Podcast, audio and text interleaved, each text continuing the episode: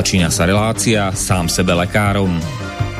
V rámci tejto relácie môžu zaznieť rozličné údaje o rozpoznávaní a liečbe rôznych chorôb a zdravotných ťažkostí. Všetky takéto údaje sú určené výlučne pre vašu informáciu a nesmú byť chápané ako lekárske odporúčania.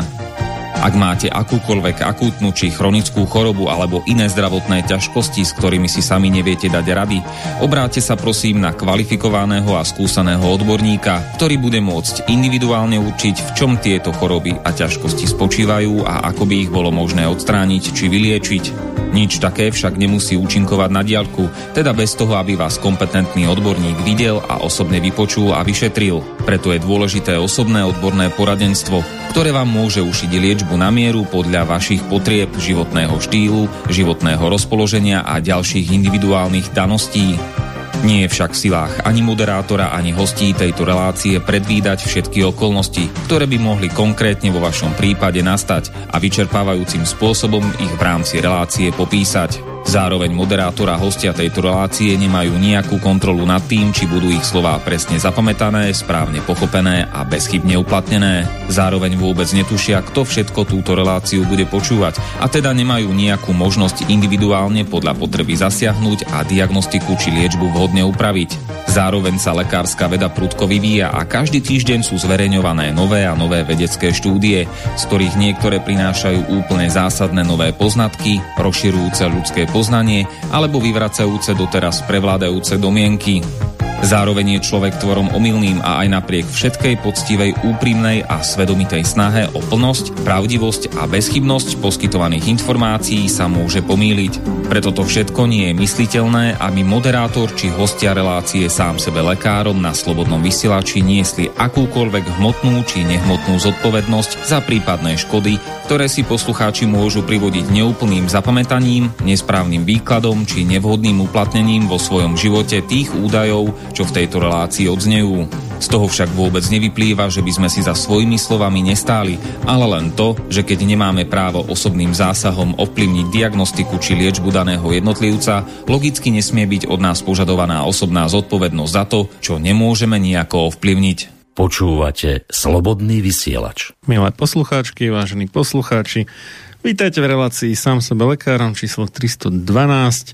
Pokiaľ počúvate túto reláciu naživo, tak máme dnes nedelu 17.4., teda dubňa, apríla alebo dubna roku pána 2022 a všetko dobré k meninám prajeme dnes večer na Slovensku, teda všetkým Rudolfom, Ralfom, Rolfom, Rudolfám Rudolfínam. A už o pár hodín, teda v pondelok 16, eh, 18. Pardon, štvrtý všetkým Valérom, Apolonom, Erichom, Wernerom a oh, čo to, to, to je? Ilmam, fíha. Dobre. No a do Česka vše dobré k svátku. Dnes večer všem Rudolfum a zítra všem Valérijím. Témou dnešnej relácie je také vlastne pokračovanie v započatej téme z minula a to, kam kráča súčasná medicína, farmak ako taká, taká podtitul alebo podkapitola skôr e, farmakoterapia druhá časť a môjim dnešným hostom bude na Skype uh, inžinier Pavol Škara. Pekný večer vám prajem. No, pekný, ve- pekný večer. Počkajte nejakú ozvenu tam počujem. Asi som mal blízko slúchadla, tak možno odtiaľ, alebo si prípadne stíšim, aby, aby to ne, nechytalo spätnú väzbu. Hej, a hlasitosť môže byť? Uh, za mňa áno, dúfam, že no, poslucháči tiež počúvajú dobre, ale mali by, lebo ja sa počúvam sám seba aj vás uh, v slúchadlách, takže to by malo fungovať. Vítam vás teda po 29. krát v relácii no. sám sebe lekárom. No, takže pekný sviatočný večer prajem poslucháčom a teda budeme pokračovať. No, ako to už u mňa býva zvykom, teda, že z... není to presne, neskončím tú tému, ale sa to tak naťahuje alebo prelína všelijako, ale nevadí. Eh, ešte niečo ste chceli? Či... Ja som chcel iba takú redakčnú poznámku, že kto by mal nejaký eh, počítač, čo nepotrebuje, taký stolný, teda monitor netreba, stačí počítač, ani klavesnicu, ani ďalšie veci. A a čo by nepotreboval a čo by bol ešte dostatočne výkonný na to, aby sa dal použiť ako vysielací do nejakého pripravovaného, dúfam, že už čo skoro žilinského štúdia Slobodného vysielača u mňa doma, tak veľmi rád by som uvítal takýto dar a aby niekomu nezavadzala nejaká takáto krabica. Niekde ušetril si voľné miesto obytnej alebo skladovacej plochy. To je jedna vec. Druhá vec je, že keď sme vo februári um, nahrávali v Banskej Bystrici v, jednej, v jednom lokáli, túto miestnom, um, také vyjadrenie mňa Petra Tuharského a ešte doktora medicíny Radoslava Čičalu k no, očkovaniu, aj keď to je otázny výraz, proti COVID-19 uh, očkovaniu detí, tak uh, z toho natočeného vlastne ten iniciátor, teda Miro Heredoš, uh, ktorý je aj za iniciatívou Voľná zóna, tak povystrihoval tak zo pár vecí, ale my sme toho natočili podstatne viacej, takže ja som si od kameramana vypýtal celý ten záznam toho, čo natočil, takže to mi už tak nejak poslal cez nejakú službu, z ktorej sa mi to zatiaľ nedarí stiahnuť, ale snáď sa mi to podarí a možno len stačí nejaké lepšie internetové pripojenie, než mám tu. A potom by sme to asi dali ako nejakú samostatnú reláciu, lebo ono tu dokopy možno bude tak nejak 2,5 hodiny, alebo tak uvidíme.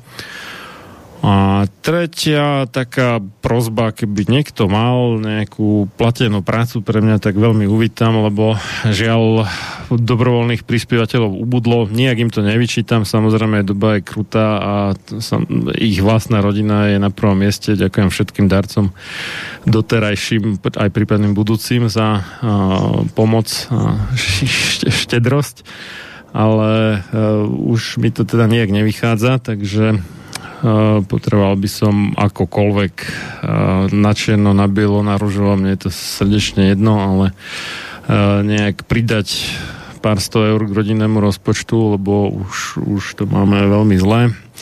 A keď tak sa mi ozvite, akože kto by ste možno uvítali nejakú pracovnú pomoc a poviem, čo všetko viem. tak, takže toľko moja redakčná poznámka a môžeme sa teda vrhnúť na reláciu. Neviem, či bude aj LGBT okienko tentokrát. No, nebude. Nebude, ja, dobre.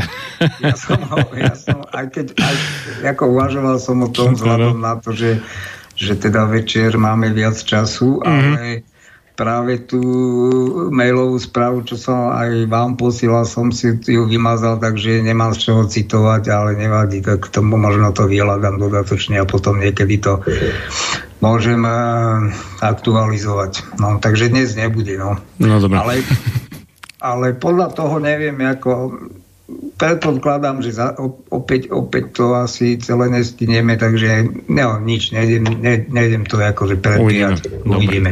No, takže mm, ja som začal uh, ohľadne tej uh, farmakoliečby Začal som takú tematiku uh, posttraumatickej stresovej poruchy, Celá táto relácia sa bude točiť okolo tejto diagnózy a mm, na tejto diagnóze si ukážeme jednak, ako vznikal tzv.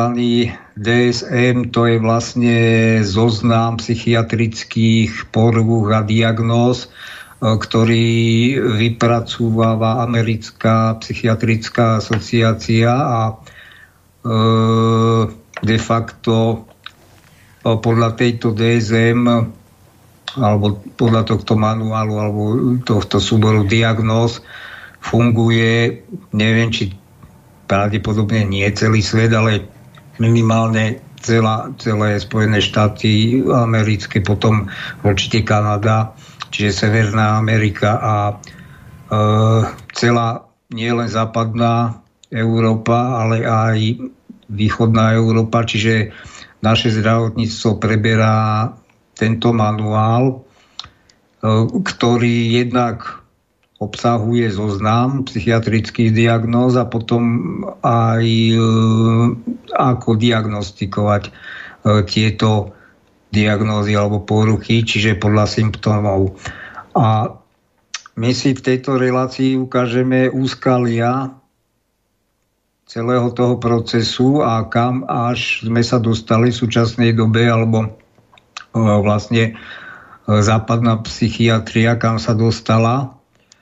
A ako, ako je to celé naviazené na farmapriemysel a vlastne ako de facto v končnom dôsledku sa to míňa tomu správnemu výsledku, ktorý by mal byť prínosom hlavne teda pre pacientov.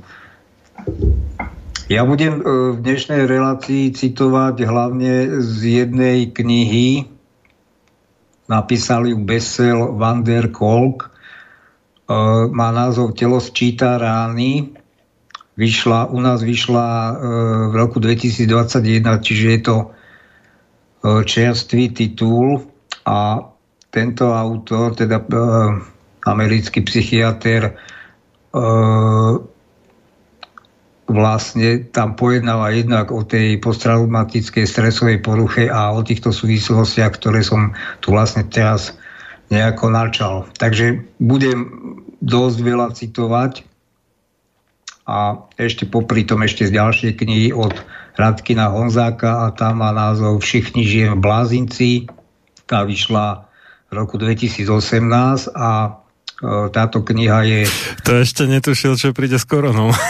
No, Chudák. no ale už som, myslím, že už som aj... E, no, on sa vyjadroval aj k tomu, ako áno, neskôr. Áno, videl som nejaké videá. Mm. Takže, no a táto kniha všichni, lebo čítal som ich viac od Radkina Honzáka, no môžem, môžem odporúčať jednak, e, jednak poučné čítanie a veľmi vtipne napísané. Teda pán Honzák e, má zmysel pre humor a taký nadhľad. A čo si veľmi cením u neho, že teda nešetrí e, kritikov do vlastných radov alebo no, do radov lekárov, čo nie je také časté, a hlavne, hlavne keď to porovnáme, porovnáme s týmito mm, súčasnými uh, akože lekármi, hlavne čo sa týkalo uh, korona šialenstva, vlastne tých, ktorí boli tlačení dopredu. Takže tam nejaká, nejaká um, seba kritika alebo, alebo vôbec uh, no, bože, neviem teraz to slovo spomenúť. No jednoducho... Sebareflexia? Seba, presne tak, sebareflexia mm. tam vôbec akože nebolo vidno.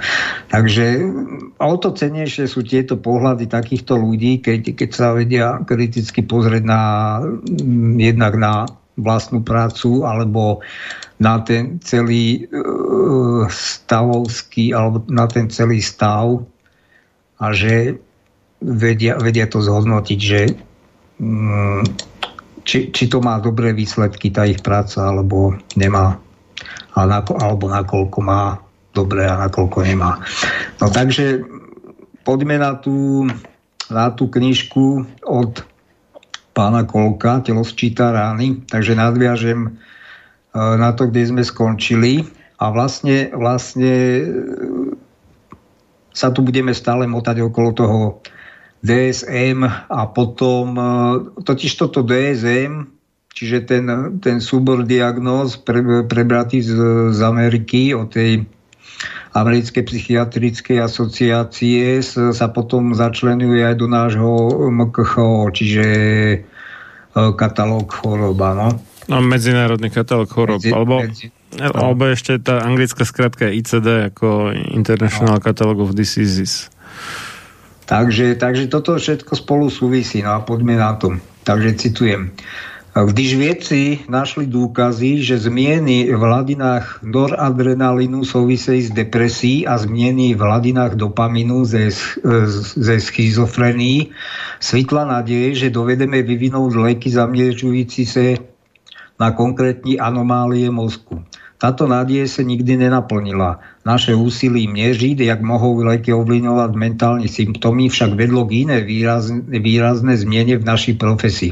Potreba výskumných pracovníkov presne a systematicky zdieľovať svá zjištení vedla k vývoji tzv. výskumných diagnostických kritérií, k nímž sem prispiel ako výskumný asistent. Táto kritéria sa posledne stala základem prvního uceleného systému pro diagnostikovanie psychiatrických problému, čiže to de, spomínané DSM, Americké psychiatrické asociácie, na nič sa biežne odkazuje na, ako na Bibli psychiatrie predmluvách s težením vydání DSM 3 z roku 1980 byla náležite skromná a přiznávala, že tento diagnostický systém je nepřesný. Natolik nepřesný, že by si neměl používat pro forenzní účely nebo účely pojištění. Jak uvidíme, tato skromnosť trvala bohužel tragicky krátkou dobu. Takže tu už v úvode, čo píše, upozorňuje na to, že vlastne mm, to DSM sa začalo využívať e, na účely, e, na ktoré ani nebola pripravená alebo nesplnila, nesplňovala tie kritéria. Leková revolúcia, ktorá začala tak slibne, mohla v konečnom dôsledku napáchať více škody než užitku. Teórie, že duševní nemoc je spôsobená v první řade chemickou nerovnováhou v mozku, ktorou lze napraviť konkrétnymi léky, si stala obecne přijímanou jak ze strany zdieľovacích prostredkov a verejnosti, tak i ze strany lekárskej profesy. Léky mnohdy nahradili psychoterapii a umožnili pacientom potlačiť problémy, aniž by sa museli zabývať ich príčinami. Zásadný význam antidepresív spočíva v tom, že nám pomáhajú fungovať v každodenním živote. Není pochyb o tom, jestli je lepší večer spolknúť prášek na spaní nebo se, nebo se spít do, ne, do nemoty. Tiem, kdo sú vyčerpaní ze snahy pomoci sami prostredníctvím jogy, nebo pravidelného tréninku, nebo jednoduše to vydržet, môže medikácie priniesť účinnou e, úlevu. Z hľadiska lepšieho ovládania vlastných emócií mohou byť inhibitory e, SSRI užitečný nástroj, to sú tie vychytávače spät, e, inhibitory spätného vychytávania no, serotonínu. Tak, tak, tak. No. Áno, užitečný nástroj. Mělo by sa však o nich uvažovať pouze ako o doplnicích celkovej ležby traumatizovaných jedincov. No ja sa tu trošku pozastavím nad týmto odstavcom. To sme už spomínali, že, že vlastne bohužiaľ sa tá medicína jednak tým, že toho človeka rozdelí na samostatné orgány hmm. bez nejakého vzájomného súvisu. E, lieč, lečí sa nie, nie človek, alebo tak lieči sa len diagnóza, to znamená konkrétne porucha nejakého orgánu, čo je ja ani, myslím, ani že... to sa nelieči v skutočnosti, iba sa odstraňujú príznaky choroby. Áno, tak. jasné. A, o, to jasné, chápeme sa. E, ja si myslím, že v dnešnej dobe už, už ani nemusíme na, to, na toto nejako extra poukazovať, že je to totálne nepochopenie toho, čo by, čo by zdravotníctvo alebo medicína mala poskytovať. A podobne je to aj u tých psychiatrických diagnóz, že tam tiež sa mm, nepozerá na, na, tú, na, na toho pacienta ako na nejakú komplexnú ľudskú bytosť, ale proste sa uh, hľadá liek len na izolované symptómy. Napríklad to môže byť zlé sústredenie. Áno, to, to sú napríklad deti z ADHD. Uh, ďalej to môžu byť depresie. Čiže, čiže len vytrhnutý symptóm z toho človeka a na to, na to sa teda hodí nejaký liek alebo skupina liekov, čo samozrejme absolútne neodráža e, skutočnosť a príčiny, že prečo k tomu symptómu došlo, pretože totiž to aj ten istý symptóm môže mať rôzne príčiny. Ne, nedá sa to schematicky povedať, že depresia je výsledkom len nejakého nejakej určitej situácie, ale to môže byť, e, môžu byť veľmi rozličné e, dôvody a príčiny e, tých symptómov. A dá sa povedať, že takto, na, na lekár, to, čo som sa dozvedel aj od lekárov, tak a myslím si, že je to, to známy, známy taký citát, že na lekárskej fakulte sa budúci lekári učia o tom, že človek je biopsychosociálna bytosť. Čiže má tieto tri zložky, ktoré sa, by sa nemali nejako oddelovať, alebo malo by sa pri tej diagnostike a tej následnej liečbe prihľadať na všetky tieto tri aspekty vlastne ľudskej bytosti, čo sa ale absolútne nedieje. Jednak e, sa snaží tá západná medicína oddeliť jednak e, tú biologickú zložku od tej psychologickej a o, myslím, že o sociálnych e, súvislostiach e, tie sa vôbec nezohľadňujú e, v našom zdravotníctve alebo aj nemôžem povedať, že v medicíne nie, čo sa týka výskumov, ale v zdravotníctve určite nie. A pritom, pritom základom úspešnej e, diagnostiky je anamnéza. Anamnéza to znamená E, spoznanie toho pacienta po všetkých e, týchto troch stránkach alebo troch aspektoch jeho, jeho osobnosti. Ono, do, sa... dokonca ja som sa chvíľu zaoberal, mal som takú prednášku o medicíne založenej na dôkazoch, tak som si zobral normálne oficiálnu nejakú učebnicu a tam dokonca sa hovorí, že aby niečo mohlo byť nazývané medicína založená na dôkazoch, tak by to malo aj zohľadňovať nejaké preferencie, hodnotový rebríček a tak toho pacienta. Čiže mm-hmm. nevnúcovať mu niečo, čo je proti jeho vôli, lebo to potom môže spôsobiť ten nocebo efekt, že on A, má dojem, že mu to uškodí, alebo že, ja neviem, ho Boh prekleje kvôli tomu, že sa dal na takýto spôsob liečenia, ale neviem čo. A samotné toto ako keby vedomie alebo tento názor alebo postoj uh, mu uškodí. Hej. Podobne ako človeku môže pomôcť to, že verí, že ho čistá voda vylieči, tak uh, je nejaká 30 až 40% šanca, že ho vylieči. To sa nazýva placebo, tak uh, presne to isté funguje aj v negatívnom slova zmysle a to sa nazýva nocebo efekt. Čiže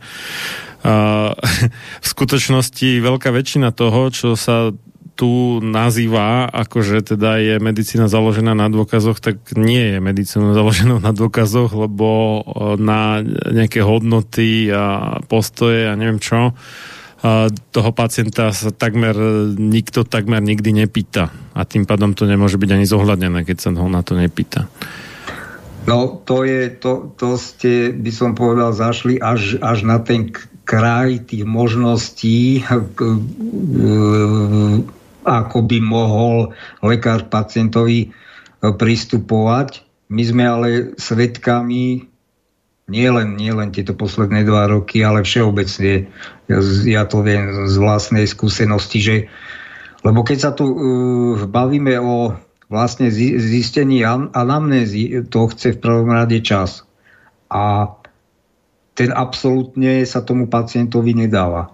Čiže tu ani nie je, že nemôžem to povedať tak, že, že by tu bol nejaký zámer zo strany lekára ten nocebo efekt v tom pacientovi vyvolať, ale jednoducho už systémovo ten nocebo efekt tam funguje už len tým, ako vstup, vstúpi pacient do tej ambulancie jednoducho lekár má na... No, ak 15 minút, tak to je to maximum, hej. Bežne, bežne sme svedkami, že niekedy je to 5 minút, napríklad v Dubnici jeden ortoped a ten, ten vyšetrí, neviem, či aj 60 pacientov za, proste za jeden deň. A môžem, môžem povedať teda, lebo bol som tam párkrát a to je ako niečo zúfale. To proste prídete do tej ambulancie, sadnete si, on, on sa na vás ani nepozerá, cez nohavice vám chytí koleno Vôbec ani, ani sa na to koleno nepozrie, len jednou rukou píše a druhou vám chytí koleno a hneď má akože diagnozu. Takže čiže absolútne tu nemôžeme hovoriť o, o zohľadnení týchto troch aspektov ľudskej bytosti ako bio, biopsychosociálnej entity. A dovolím si tvrdiť, že bez zohľadnenia týchto troch, troch aspektov tá diagnostika a tá, tá následná liečba nemôže byť úspešná. To sa jednoducho vylúčuje.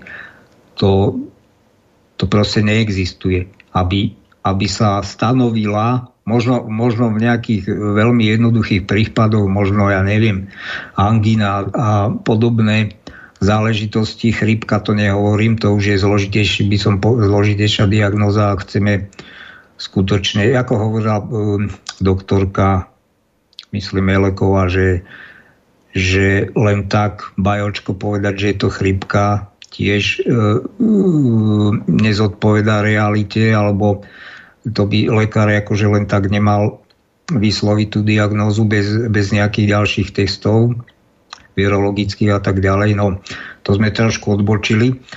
A budem pokračovať e, v tej citácii.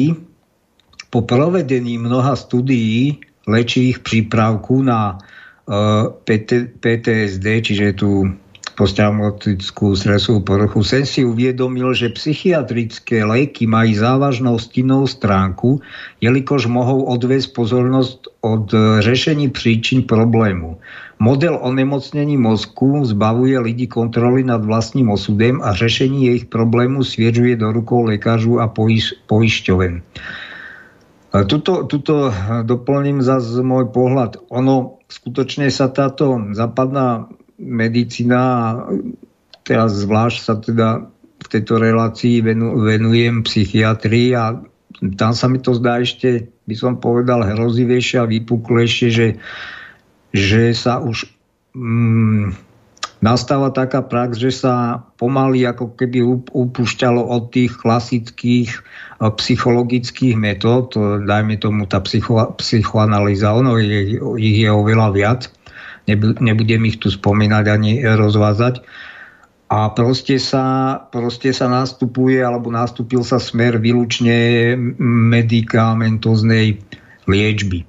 Čo je opäť netvrdím, že nepochopenie. Ja, to, ja, ja si nemyslím, že by to tí lekári nechápali, alebo veľká časť, ale jednoducho je to zámer far, farmabiznisu a opäť výsledky pre tých, alebo dopady pre tých pacientov môžu byť e, nielen kontraproduktívne, ale častokrát by som povedal, že mm, veľmi zničujúce. Citujem ďalej posledních třech desetiletích se psychiatrické léky staly v naší kultuře oporou, avšak s nejistými důsledky. Podívejme se například na antidepresiva. Pokud by skutečně byla tak účinná, jak se tvrdí, deprese by nyní byla v naší společnosti okrajovou záležitostí. Místo toho antidepresiva užívá stále více lidí, aniž by to vedlo k poklesu počtu pacientů hospitalizovaných kvůli depresí. Počet osob lečených z depresí se posledních dvou desetiletí ich strojnásobil a antidepresíva nyní bere každý desatý Američan. No, napríklad na Slovensku tieto posledné dva roky e, takisto veľmi zrastol, e, zrastla e, spotreba týchto antidepresív alebo vôbec akože psychiatrických liekov a takisto stúpol počet psychiatrických pacientov. Vlastne jednak s tým neustálým e, udržovaním obyvateľov strachu, z, teda z ochorenia na COVID, plus teraz tu máme vojnový konflikt, to všetko sa odráža vlastne na, psychi- na psychike e, tých občanov. A opäť sa dostávame zazle na začiatok toho blúdneho kruhu, že E, tie príčiny sú úplne jasné, ale pritom vlastne e, samozrejme neos, e, ľudstvo, alebo to je jedno vláda, alebo, alebo ministerstvo zdravotníctva sa nesnaží riešiť príčinu problému a jednoducho končí to tam, že ľudia sa sypú práškami a toto, toto považuje aj teda naše zdravotníctvo za riešenie problému. citujem ďalej, v posledním desetiletí od, a toto je zaujímavé, teda čo sa týka toho farmabiznisu. V posledním desetiletí odstúpili z funkce šéf-redaktora nejprestížnejšieho odborného časopisu ve Spojených státech New England Journal of Medicine doktorka Marcia Angela si, pokiaľ je teda španielského pôvodu, Aha. respektíve toho latinoamerického, tak Marcia Angel. A ja som inak preložil jeden jej článok je na slobodavodskovaní.sk a ona nie je sama, teda takýchto redaktorov bolo viacej a to oni upozorňujú na masívnu korupciu v podstate vo no, vedeckom výskume liekov a tak a že sa buď skrýva nejak to financovanie tými farmaceutickými firmami nejakých výskumov, alebo skrátka nájdú si spôsoby, ako obísť nejaké tie kontroly a podobne a viac menej sa tie časopisy stávajú ako keby reklamnými plátkami tých farmaceutických ano. firiem. No. no áno, to, to by bola zás ďalšia veľmi široká téma, Inak ten NAM, alebo teda New England Journal of Medicine je aj svetovo, myslím, že najprestížnejším časopisom, čo sa teda týka citovanosti. A ten, ten tzv. impact faktor, alebo teda faktor, Jasne. aký to má dopad. Takže je to fakt, že medzi lekárskymi časopisami špička. No a to chcem povedať, že, že ešte stále je tu taká zotrvačnosť, že takisto ako aj pri iných ja neviem, denníkov alebo teda, ktoré sa, ktoré sa venujú napríklad e, geopolitike alebo medzinárodnej situácii, e, ktoré stále považujeme akože za vychytené a ja neviem, kvalitné, ale z môjho pohľadu už dávno stratili e, svoje meno a to, to vlastne, ako, keby išli na zotrvačník, že, že ešte áno. ťažia z nejakej minulosti si vybudovanej povesti, ale postupne to upadá. No. Áno. Hm. No a pra, práve tu na, na týchto na týchto medicínskych hm, medicínskej tlači by som povedal, je to veľmi vypuklé, lebo, že, lebo takto potom sa, potom sa od toho odvíja, ako, presne ako vy hovoríte, že koľko citácií má ten lekár a tak a hodnotenia sa podľa toho robia. Pritom, pritom množstvo tých článkov kvalitatívne vlastne, keby, keby sme sa na to podrobnejšie pozreli, uh, nie je na nejakej vysokej úrovni plus vieme, že sú tam fejkové práce, podvodné všelijaké, sfalšované a tak ďalej. To už nechcem... No, alebo, alebo to ešte tak, že, že v podstate tá istá práca, alebo ten istý výskum, ale vydajú o tom pod rôznymi názvami buď ako keby ten istý tým, alebo trošku obmenené zloženie personálne článok v rôznych časopisoch, aby mali tí ľudia viacej citácií a tým pádom ako si špohli na tom rebríčku hodnotení vedeckých Hej. pracovníkov. A tých ťahov je strašne veľa inak. Áno, ja, áno, ja som áno. spomínal tú e, knihu, čo nedávno vyšla v češtine a v slovenčine oveľa skorej. Smrtiace lieky a organizovaný zločin od e, Petra, profesora teda medicíny Pe- Peter C. G o T Z S H E tak G, sa číta to očko, je takéto preškrtnuté. On je teda Dan a, a práve pôsobil v tej organizácii Cochrane Collaboration, ktorá sa snažila v tom obrovskom zmetku tých všelijakých, akože, častokrát akože, a niekedy aj naozaj vedeckých článkov z medicíny urobiť nejaký poriadok, vyťažiť z toho čo najviac užitočných informácií pre lekárskú prax, ale samotná táto organizácia sa nakoniec dala skorumpovať hm. takými personami ako Bill Gates a, a pár ďalších, takže on bol stadiaľ potom odídený. No, takže e, v tejto knižke napríklad nájdete množstvo spôsobov, ako farmaceutické firmy buď falšujú, alebo skresľujú, alebo zamlčiavajú nepohodlné informácie a vrátane teda tých údajne vedeckých štúdií a, a tak, no. Hm. No a čiže dokončím tú myšlienku, takže tá Marcia Angelová a ešte doktor Arnold Relman v dopise zaslaným do New York Times 28.12.2004, čiže už pomerne dávno, poukázali e, na skutečnosť, že v predchodzím v roce čiže v 2003, vynaložila jedna farmaceutická spoločnosť 28% svých príjmu, více než 6 miliard dolárov na marketingové a správne výdaje, zatímco pouze polovinu tejto částky na výskum a vývoj. 30% čistý zisk je pro farmaceutický průmysl typický. No, keď tu uvádzajú 30, 30% však nie, nie, ja som spomínal v jednej relácii olejkov, že tam, tam bol, ja neviem, tisíc, tisíc percentný náraz toho, teda ceny toho istého lieku zrazu, až to musela musela riešiť e, Európska únia, to bolo v Taliansku.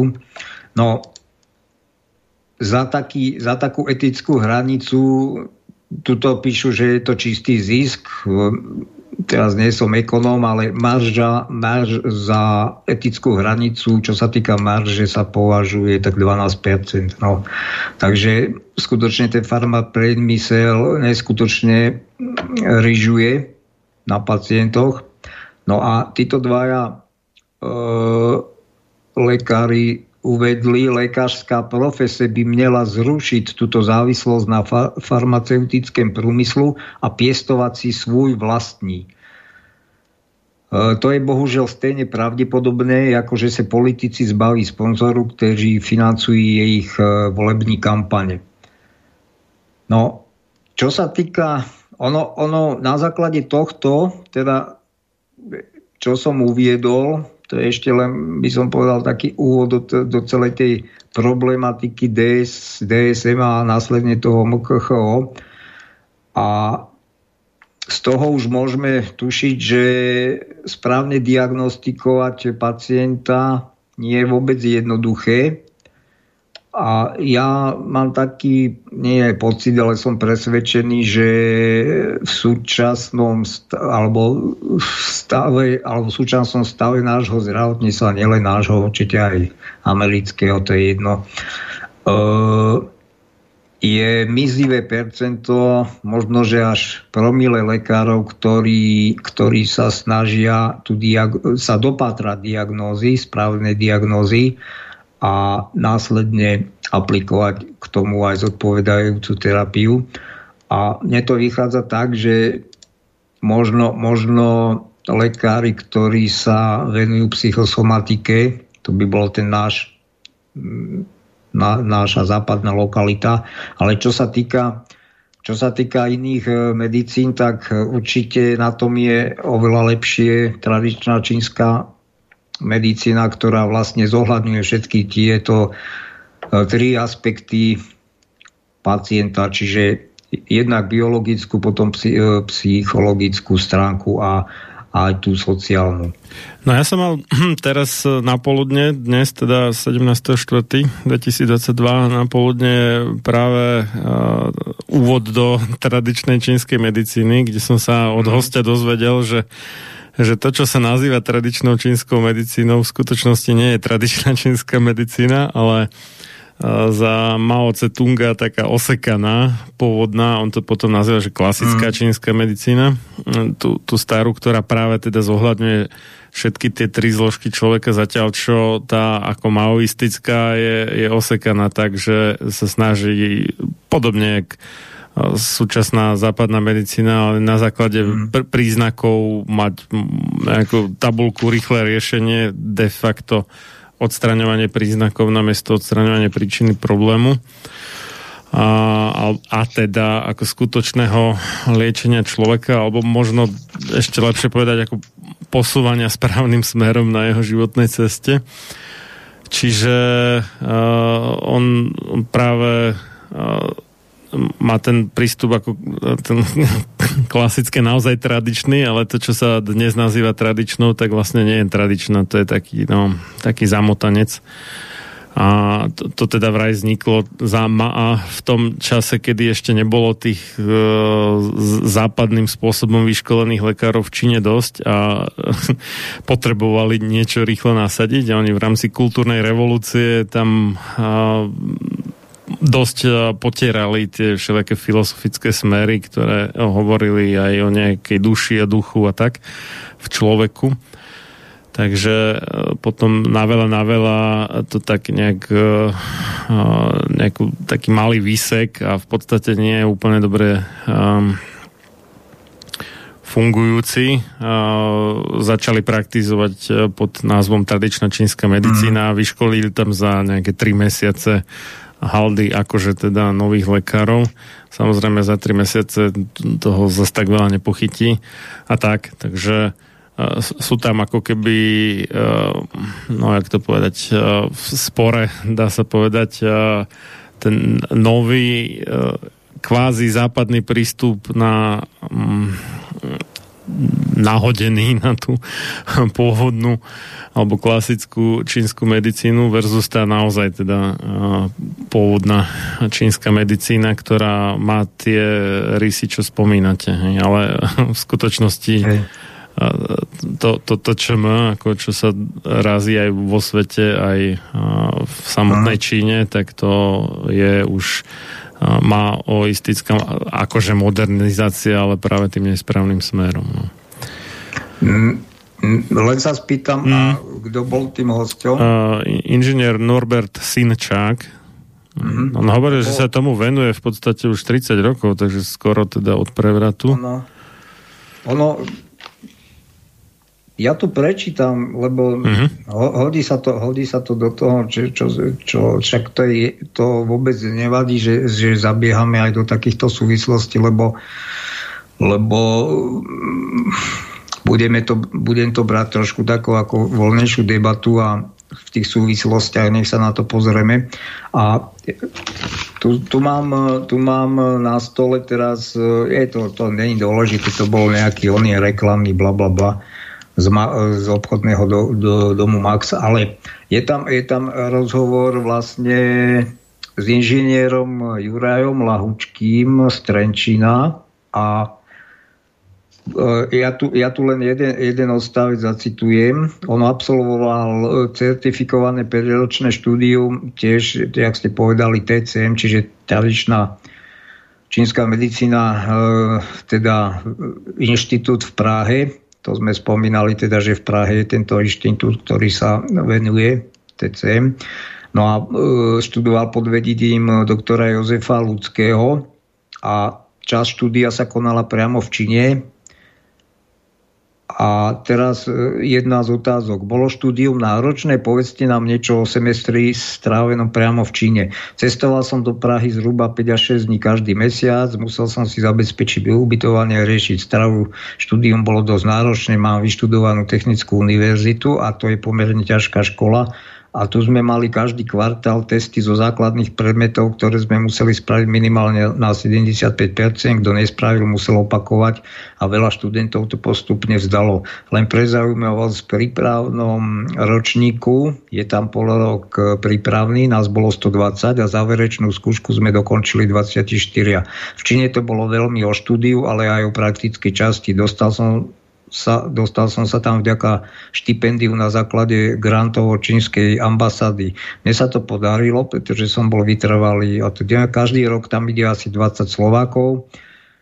Uh, uh, a teraz hlavne spoznať lokálnych ľudí, vidieť terapeutov, ako robia v praxi, zažiť si aj univerzitnú nemocnicu, kde denne vyšetria 8 tisíc pacientov. Je tam lôžková časť, s 2000 lôžkami, liečia tam e, toto, toto vlastne k tomuto som sa chcel dostať. Liečia tam kombináciou modernej a tradičnej medicíny, čo dnes v Číne a už aj mimo nej ide do popredia. Je to dobrá kombinácia. No asi toľko. E, skutočne neviem, neviem to posúdiť tak či tak. Tak ako, mm, čo, čo do nežadúcich účinkov, to bude určite asi, alebo to, A nemôžem povedať určite aj asi zároveň, to je samozrejme hlúposť. Bude to určite menej e, náročné, alebo nebude to také zlé, ako majú tie syntetické chemikálie patentované, ktoré sa v prírode nevyskytujú, ktoré sa používajú v tej západnej medicíne. A, takže tie čínske bylinky a tieto veci asi až tak moc neuškodia, zrejme.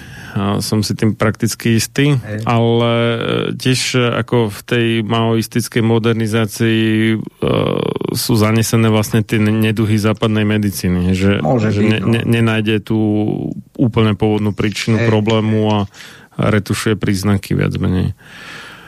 Ono, ja si dovolím takú, takú, mm. takú srandu viesť, keď už sme pri tej čínskej e, tradičnej e, medicíne, tak e, e, Boris Filan, čo mal, ne, teraz už neviem názov tej relácie, to je jedno a spomínal tam presne toto a neviem, teda on dosť testuje a tiež sa dostal k nejakému e, čínskemu lekárovi a tak že to prebiehalo asi takto. No a boli vás žalúdok a Boris Filan hovorí, hovorí, že áno. No myslel som si a potom a ja neviem a spávate, spávate dobre, že nie. No myslel som si, že on, on na všetko, čo povedal, mm-hmm. tak povedal ten Čínán, že myslel som si, ale tak to je ozaj len tak na, na odľahčenie.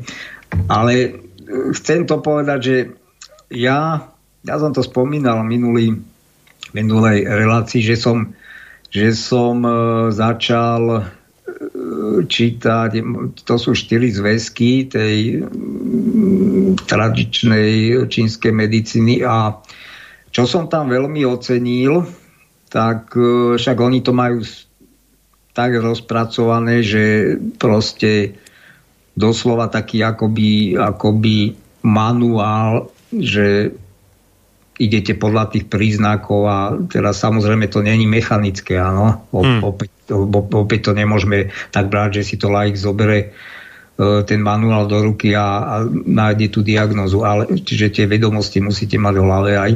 No ale to chcem povedať, a tam bola, boli tam určité skupiny príznakov alebo situácií, alebo neviem, ako to má nazvať, kde teda to vyho- vyhodnocuje tá čínska medicína, že už sa nedá tomu pacientovi e, pomôcť a jednoducho, že je v nejakom terminálnom štádiu. A to, to ne, nemal na mysli nejakú, akože pre nás, pre nás je rakovina takým, takým synonymom k tomu, ale jednoducho proste podľa toho stavu, áno, toho pacienta. A tie príčiny tam môžu byť samozrejme rôzne. No a čo si všímam, čo som si všimol, hlavne keď, keď vlastne vy hovoríte o tom, že, že je nejaká tradičná čínska medicína, dajme tomu, ktorá tam bola pred tis- pe- 5000 rokmi a teraz, že je to už len niečo oklieštené. No nie, Ja- akože ono je aj aj, ale to, to, čo tá vláda pretláča a čo je také masívne a tak, tak to, to je vlastne tá maoistická verzia, tá osekaná. No. No a ja chcem, ja, ja, ja to chcem trošku prirovnať, e, ja som si všimol vlastne na týchto alternatívnych e, liečebných smeroch, ako je napríklad aj homeopatia, Hm. alebo akupunktúra. No, akupunktúra nie, to by som klamal, ale hlavne na homeopatii, keď som si kedysi ešte hľadal uh, tieto informácie na ten, na ten svoj problém zdravotný. No a keď som si otvoril niektoré stránky mm, tu na nejaký, teraz fakt neviem, aby som, nechcem klamať a nechcem zase niekoho akože mm, konkrétne kritizovať, ale e, na mnohých tých e, stránkach tých e, prevádzkovateľov tejto ho- homeopatie to bolo ladené v tom duchu, že mm, že to vyrieši všetko, čo klasická medicína plus, teda aj čo, čo klas, tá náš, naša klasická medicína nevyrieši, plus nemá to žiadne negatívne dôsledky a teda. No, takto, ja, ja chcem k tomu povedať a pravdepodobne k týmto alternatívnym e, smerom spravíme aj reláciu, lebo uh-huh. ja, čo som si hm, teraz nechcem povedať naštudoval, lebo nemám to úplne v hlave všetko, ale ja, čo som z toho množstva kníh e, prečítal, to, tak napríklad v tej homeopatii to absolútne tak nie je. Toto je úplné zavázanie, že, že napríklad podanie homeopatického lieku nemôže mať aj nejaké negatívne mm, mm. účinky. Pritom to tí homeopati ako masovo tvrdia, že, že ak vám nepomôže, tak vám neuškodí. No, nie všetci to tvrdia. Mal som tu takých, no. ktorí to práve popierajú, túto vec. Ale tak myslím, ako no. dosť sa to, dosť všeobecne za to takto mm. zjednodušuje. No, takže takto sme trošku odbočili. To je taký reklamný slogan, ako väčšina reklamných sloganov je klamlivý, no.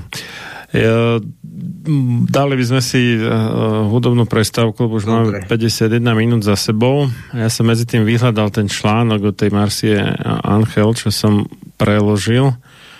To bol ale iný, než vy spomínate. Tento bol z The New York Review of Books z 15.1.2009, ale ja som ho teda preložil neskôr až. A on, v Slovenčine sa volá, že výrobcovia liekov versus lekári, dvojbodka príbeh korupcie.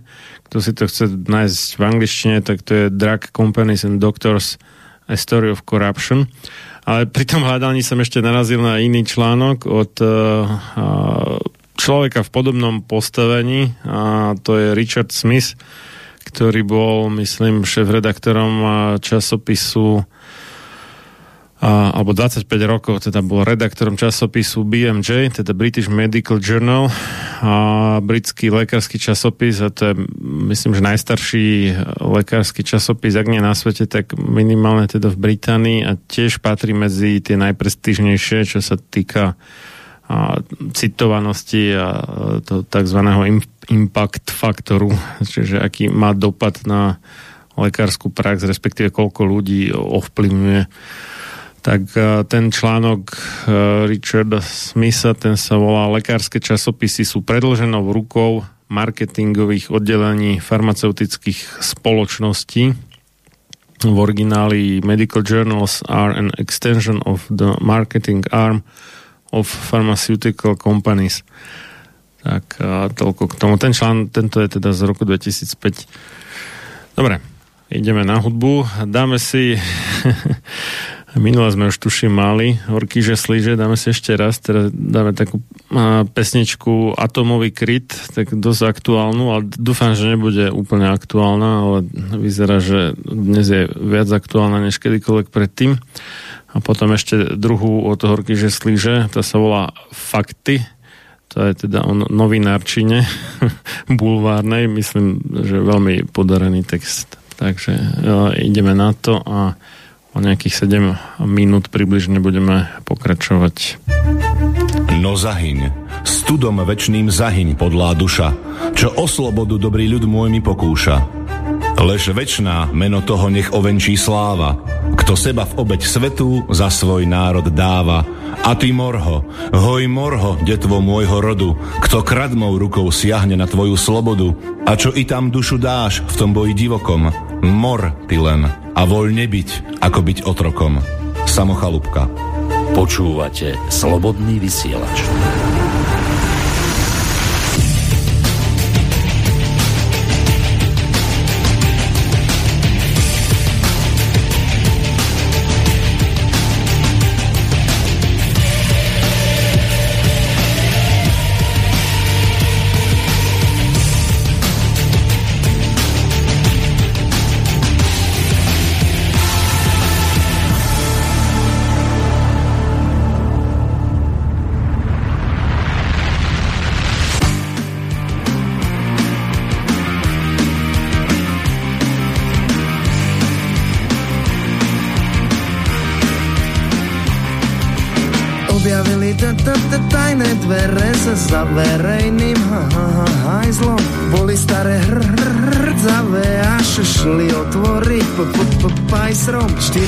to pa, pa, pa partia neve Vediac o čo i, i, i ide.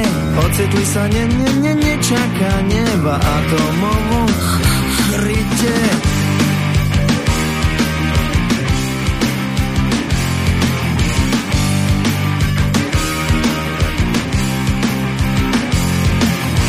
Zostane to meme me, me medzi nami, prisahaj tiež všetci. Fešák ide zo, zo, zo, zohnať baby a ja tie ďalšie v, v, v, veci. Je tu síce š, š, špina bordel, me menší ako vo, vo, vo vonku. Spievajúci do, do, do, do, do, doktor vám všetkým pichne tetanovku. Nezvykli si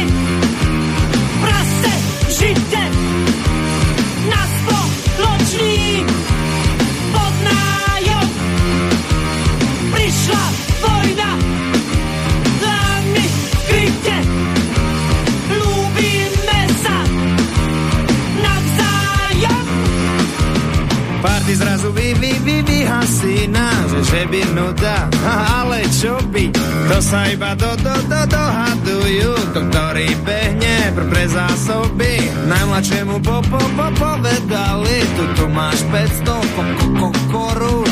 Počúvaj zajac, ty si najmladší, behni nám po žranicu, po cigy a porum.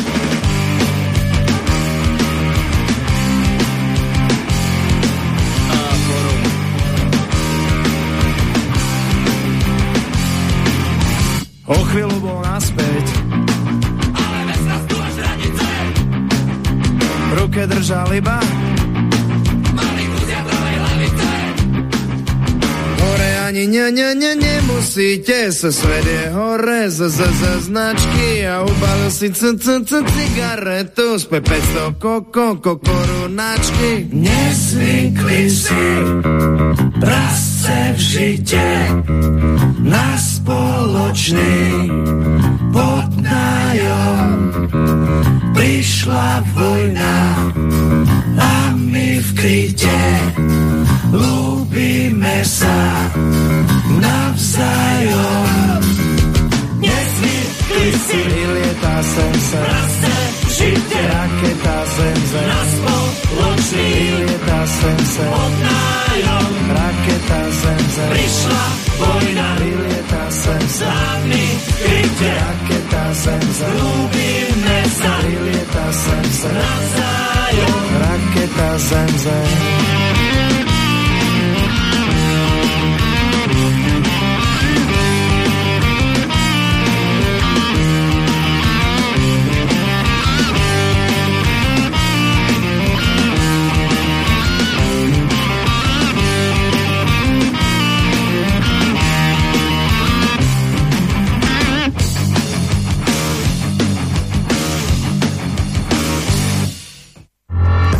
Túto reláciu počúvate vďaka vašim dobrovoľným príspevkom. Ďakujeme za vašu podporu. Počúvate slobodný vysielač.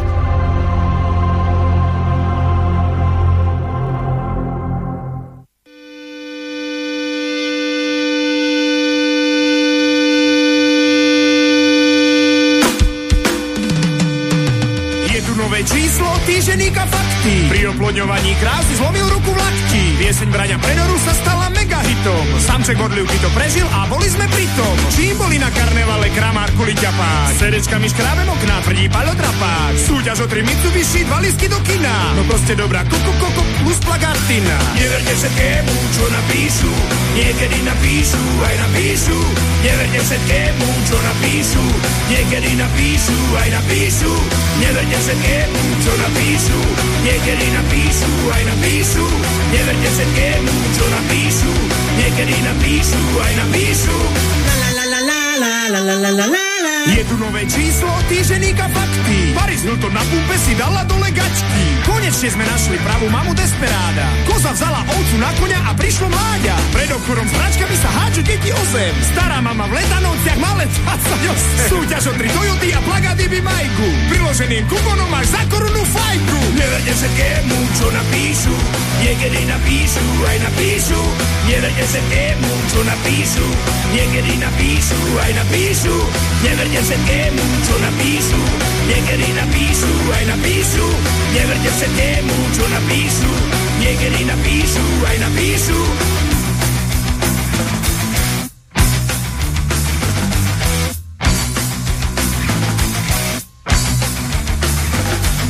Neverte všetkému, čo napíšu. Niekedy napíšu, aj napíšu. Neverte všetkému, napíšu. všetkému, čo napíšu, niekedy napíšu, aj napíšu. Neverte všetkému, čo napíšu, niekedy napíšu, aj napíšu.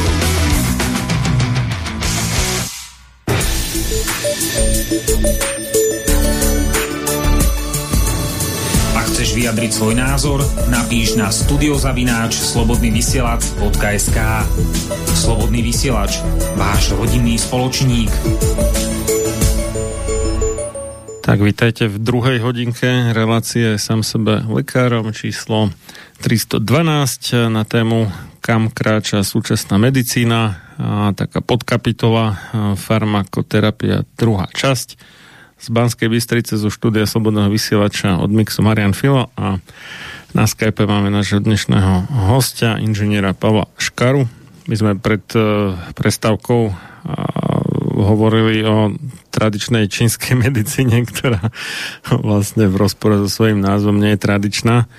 A potom teda sú tam ne, neviem, či to mám nazvať trenice alebo možno spory takého filozofického charakteru medzi tou skutočne tradičnou, ktorú potom na odlíšenie od nepravdivo tradičnej možno nazývať nejaká klasická čínska medicína alebo práva alebo pôvodná, alebo už neviem jak, ale spomínal ste tú homeopatiu a tam je to vlastne obdobne Tiež uh-huh. sú mhm. tam také, no mohli by sme nazvať školy, kde e, je nejaká tabulka príznakov a k tomu homeopatický liek a tak, čo je ako keby ten západniarský prístup versus to nejaké poctivé spoznanie pacienta, teda tá anamnéza, ktorá u akože seriózneho homeopata trvá minimálne hodinu, skôr viac než hodinu.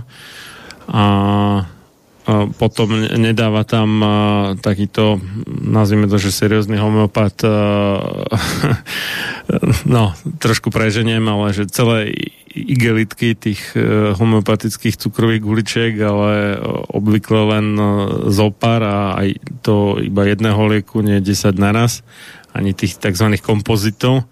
A tak, čiže a tieto ako trendy e, v rámci e, tých, môžeme povedať, že tradičných alebo uh, česky by sa dalo povedať letitých systémov uzdravovania sú, hej, že také, môžeme povedať, že negatívne ako smerom k nejakej tej pásovej výrobe, dá sa povedať, že uh-huh. ako zvládnuť čo najviac pacientov v čo najkračom čase, ale utrpí tým tá kvalita. Uh, častokrát potom ten pacient nie je reálne vylečený alebo uh, nedostane sa mu to, čo naozaj potrebuje od toho liečiteľa alebo lekára. Čiže uh, áno, vyčítame to hlavne teda tej západnej farmaceuticko-chirurgickej medicíne, že uh, nelieči príčinu, ale retušuje príznaky, ale tie trendy sa v nejakej miere uh, vyskytujú aj v týchto no, tradičných systémoch, povedzme. Hej, tam snad len jednu vetu, lebo toto je, hovorím, niekedy, niekedy o tom viac poviem aj vlastnej skúsenosti, mm. ale to, čo ste, to, čo ste teraz povedali, ja som, ja som to mm, vybadal hlavne u klasických lekárov, ktorí, ktorí e, sa dali aj na liečenie homeopatiou a ako by to myslenie alopatické tam stále pretrvávalo, že, že boli náchylní k tomu predpísať súčasne aj viac tých homeopatických liekov. No, takže to sa, to sa stáva asi no, vo väčšej miere u týchto... To je jedna týchto... vec, že to majú ako keby zvyk, no. zvyk ako železná košela, ale Hej. druhý ten faktor je, že niektoré tie firmy, alebo aspoň o jednej viem, a to, to, to sa volá Boaron sa to Boaron, myslím číta, ale píše sa B o I Ron, no, tak eh, no. oni vyslovene ako školia, ako v tom duchu, no, aby no. ako ten účel je tam zrejmý, teda asi, aby uh, sa predalo čo najviac uh, ich výrobkov, takže školia v tom smere, akože čo, čo najviac tých guličiek, uh, keď to teda pritiahneme za vlasy trochu, tak akože igelitky mm. plné. A to nie je úplne, alebo ten, vôbec to nie je ten ideálny prístup k tomu pacientovi, lebo a aj z hľadiska tej správnej metodiky homeopatickej alebo tej no, filozoficky čistej homeopatie, môžeme povedať, tak tam každý pacient v danú chvíľu potrebuje jeden konkrétny liek. A uh, tým, že e, sa to tak akože zobsulo na ten západný alebo alopatický, môžeme povedať, štýl, tak e, na nejaké príznaky je podľa nejakých ďalších e, vyhodnotení, teda podľa tej anamnézy, buď taký, alebo taký, alebo ešte nejaký iný liek. Ale keďže e, sa tá anamnéza poriadna nerobí, tak pre istotu dajú všetky naraz. No, a toto by sa nemalo diať. No, no tak. No, no ale ono... ako tá firma je vytešená, lebo tá zarobí viacej. Áno, áno. uh, tuto už len aby sme to, hej, sa zase nedostali niekde, jasné, jasné. neodbočili, ale však áno, súvisí to, ale uh, tuto, tuto vlastne uh, má to ešte jeden taký dôsledok, ktorý ma zrovna až teraz napadol, keď vás počúvam, tak ono vlastne bez ohľadu na, na to, aké akými metodami e, pacienta liečíme, tak ten pacient je v súčasnej situácii alebo v súčasnej dobe postavený do takej situácie, že bez nejakých ak, ak, akých takých znalostí o týchto veciach má potom problém natrafiť totižto na dobrého odborníka. A to je jedno, či už v tejto západnej medicíne, alebo aj v alternatívnych. Lebo keď keď o nich nič nevie, uh, jedna keď nevie o chirurgii nič, keď nevie o chemoterapii absolútne nič a keď nevie o homeopatii alebo aj o tej ajurvede úplne nič, tak jednoducho ľahko, ľahko teda môže byť ošetrený úplným ša- šarlatánom alebo proste niekým, kto sa tvári na odborníka. No a bohužiaľ, čiže my sme sa dostali vlastne všeobecne až do takejto situácie, že, že presne ako e, máme aj ten uh, názov relácie sám sebe lekárom, tak uh, pravdepodobne ľudia, ak budú chcieť byť zdraví, tak tak nebudú už sa zaujímať len o zdravú výživu a tak ďalej, ale pravdepodobne sa budú zaujímať vo veľa väčšej šírke a hĺbke o medicínske súvislosti. No. no tak aj nemusia sa, ale potom to má svoje neblahé dopady, no, keď sa nebudú. No. No a takže e, pokračujem v citácii z tej knihy Telo sčíta rány. K prvnímu seriózním e, pokusu o vypracovaní systematické príručky psychiatrických diagnóz došlo v roce 1980 predmluva k tretiemu vydání výslovne upozorňovala, že uvedené kategórie nejsou dostatečne presné, aby se dali použiť pro forenzní účely nebo účely pojištění. Postupem času se však táto publikace stala mimořádne účinným nástrojem. Pojišťovne vyžadujú diagnózu podľa DSM k proplacení léčby, až donedávna bylo veškeré financovanie výskumu založeno na diagnózach uvedených v DSM. No čiže Čiže diagnózy, ktoré neboli e, v DSM uvedené, tak v podstate e, výskumníci ťažko na, na, na niečo také zohnali granty. A Alebo možno ani neboli preplatené ako ich liečba z poisťovne. No to je jedna vec, ale mm. čo, sa te, čo sa týka toho uh, financovania výskumu, hej, mm. takže to je, to je ďalšia súvislo, že to uvidíme za chvíľku, keď budem citovať, že, že vlastne tento autor tej knihy plus teda z, spolu so svojím tímom výskumným e, si potom museli tie výsk, výskumy, čo sa týkalo posttraumatickej srdcovej mm-hmm. poruchy, financovať e, sami. A tá tam Proste... teda nebola? Ako, alebo doteraz nie je v tom DSM? O, posttraumatická je. Tá uh-huh, je, uh-huh. lebo tá, tá, sa dá, tá sa tuším v tom 1980 začlenila, uh-huh. aj keď vlastne, vlastne to bolo na, na tie, ako som spomínal, na tie na, na podnieť, alebo ako by som to povedal, tých vojnových veteránov z Vietnamu, čiže to bolo 70. rokov, no tak samozrejme je tam nejaké časové obdobie, kým, kým sa to do tej praxe zavedie.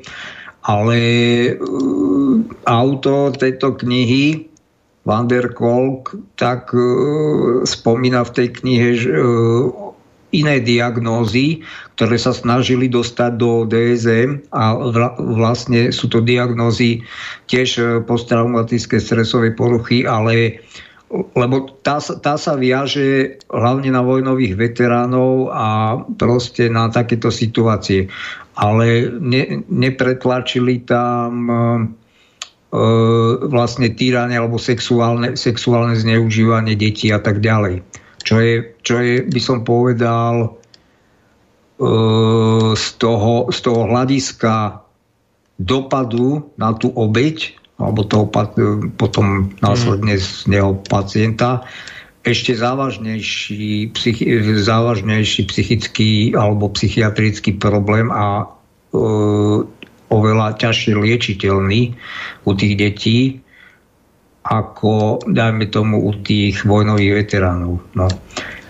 Takže takéto, takéto úskalia potom vlastne sa nabalujú následne na celú tú byrokraciu a administratívu. A označenie obsažená v príručce DSM si, e, si rýchle našla cestu e, rovnež do širšieho povedomí. Milióny ľudí nyní viedi, že Tony Soprano trpel panickými atakmi a tak ďalej. No, áno, to sa, to sa dostalo nejako do povedomia uh, širšej verejnosti, no tak z tých našich krajín vieme, že napríklad Miloš Kopecký, herec, ten trpel bipolárnou poruchou, kedy si to malo názov manio-depresívna. E, psychiatrická porucha. Peter Múk napríklad, myslím, že aj spáchal samovraždu. Uh, Iveta Bartošová z tých potom Kurt Cobain a tak ďalej. Ako to by sme tu mohli ešte 10 minút spomínať tie mená. A tieto, tieto potom áno, zľudoveli mnohé tie diagnostické nálepky ako psychopat. Psychopat napríklad už uh, on bol v DSM začlenený, mal nejaké teda teraz neviem to z hlavy, jaké symptómy, jaké, charakteristiky uh, tam boli. Ten už, ten už nie je v DSM ale ľudovo sa stále používa a dosť akože v súčasnej dobe psychopat a sociopat. Má to taký, taký širší význam, hlavne teda na osobnosti, na poruchy osobnosti. A tam by sme mohli ľudovo, aj keď to, aj keď to teda správne odborne to, čo teraz poviem, nie je pravda, ale kľudne tú narcistickú poruchu tam začleniť a tak. No. Na, narcistickú? Narcistickú. Ja, to, to, som si nebol istý, je... že či narcistickú alebo nacistickú. Ja, ale, ale tá je v DSM, to je normálne porucha osobnosti. Jej, no. No, no Však... akože psychopatia, keď si to človek doslovne preloží z greštiny, tak to, no, to, znamená akože chorá duša v podstate, čo by no, bolo ako no. keby hoci čo, hoci aká duševná choroba, ale no. ono sa to myslelo v ušom slova zmysle niečo v zmysle také nejaké konanie alebo také zmyšľanie, ktoré ako keby neprejavuje známky svedomia, alebo nejak tak, nie? No, áno, no, v súčasnosti, hmm. v súčasnosti sa preferuje tá vlastne už na základe tých zobrazovacích metód magnetickej hmm. rezonancie a tak ďalej, teda výskumníci mozgu zistili alebo označujú psychopatom vlastne človeka, ktorý, ktorý ne, buď má nefunkčné alebo veľmi slabé prepojenie medzi amygdalou a e, prefrontálnym alebo teda čel, čelnými lalokmi. E, a tá amygdala to vieme, že to je súčasť toho, toho najprimitívnejšieho mozgu, ktorý majú aj plazy a tak ďalej. A jednoducho amygdala, amygdala reaguje na nebezpečenstvo buď strachom, alebo čiže, čiže človek, buď keď pociťuje strach, tak e, bežný človek si ho uvedomuje. Áno, mu prejde, prejde tými cestami, alebo je tam funkčné to spojenie medzi amygdalou a čelnými lalokmi. Čiže, čiže bežne človek e, nie je psychopatický, e, ktorý nemá túto poruchu, tak jednoducho napríklad vie, že keby zavraždil niekoho, tak e, už má, má tie obavy racionálne, že teda sa môže dostať do basy, kdežto E, psychopat tento strach nepocituje, nemá ani tie obavy. Čiže e, medzi psychopatmi sú dve skupiny psychopatov. Jednak s, to, s tým nižšími IQ, to sú tí väčšinou, čo skončia v base, zlodeji, násilníci, mm. vrahovia, no a potom s tým vyšším IQ, takže to sú tí politici a biznismeni a tak ďalej. No. Máme tu otázku k téme od Juraja, že prosím o vysvetlenie, aký je rozdiel medzi psychickou poruchou a psychickou nemocou alebo chorobou. Čo je vyliečiteľné a čo je len liečiteľné? No, ja, podľa mňa nie je tam žiadny. Ako, po, po, po anglicky je to dis jak dis, hej, že porucha áno. je di, uh, disorder, disorder, teda v podstate dá sa povedať, že neporiadok, úplne doslovne preložené a nemoc je dis-ease, no ease je akože niečo polahky zvládať a keď je to dis, tak je to ako keby opak, že nejaká že neľahkosť, alebo nejak tak by sme mohli povedať, alebo no, poťaže po česky, alebo ťažkosti po slovensky ale tam asi, myslím, že sa no, tam nejak nerozlišuje medzi tým, že... Nie, keď sa uvádza diagnóza alebo porucha, tak ja si myslím, že mm. to je to isté. Akože nie, nie, nie je v tom rozdiel. No, liečiteľné, neliečiteľné.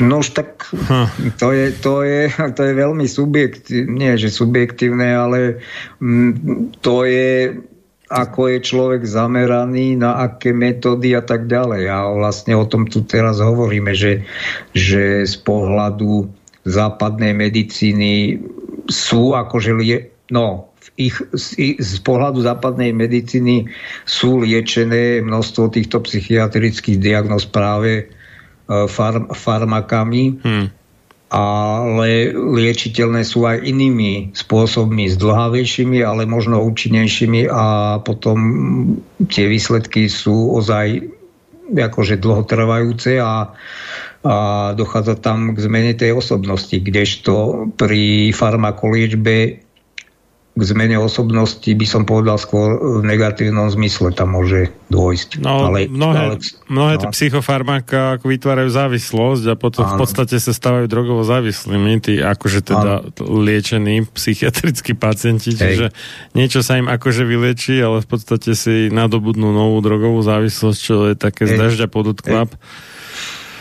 No, ono, áno, ono, ono jednak psychofarmaka a potom aj analgetika. Aj to, je, to, je taká, uh-huh. to sú dve také skupiny liekov, ktoré častokrát sú na podobnom chemickom základe, takže tam sa to tak prelína. Ale ono, ono v podstate, keď si zoberieme ako mm, marihuanu, tak uh, ono, je to, ono je to všeobecne s tým, aj s prírodnými uh, liečivami.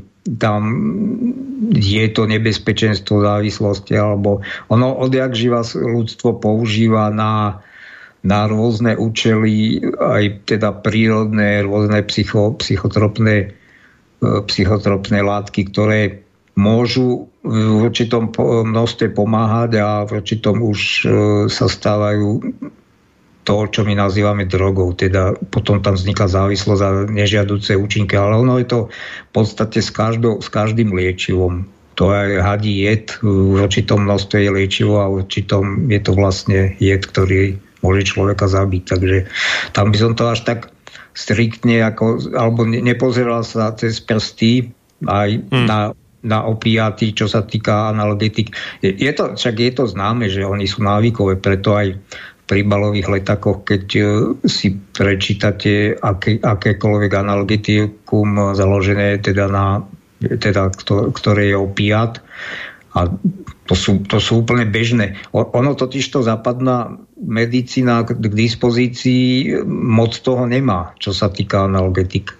Má sa to môže zdať ako sortiment tých analgetik obrovský, ale, ale ten základ tam nie je nejaký veľký, takže buď sú to opiaty a to sú tie stredného rádu analgetika a potom, potom toho najvyššieho rádu sú už len morfíny, takže a všetko sú to návykové látky.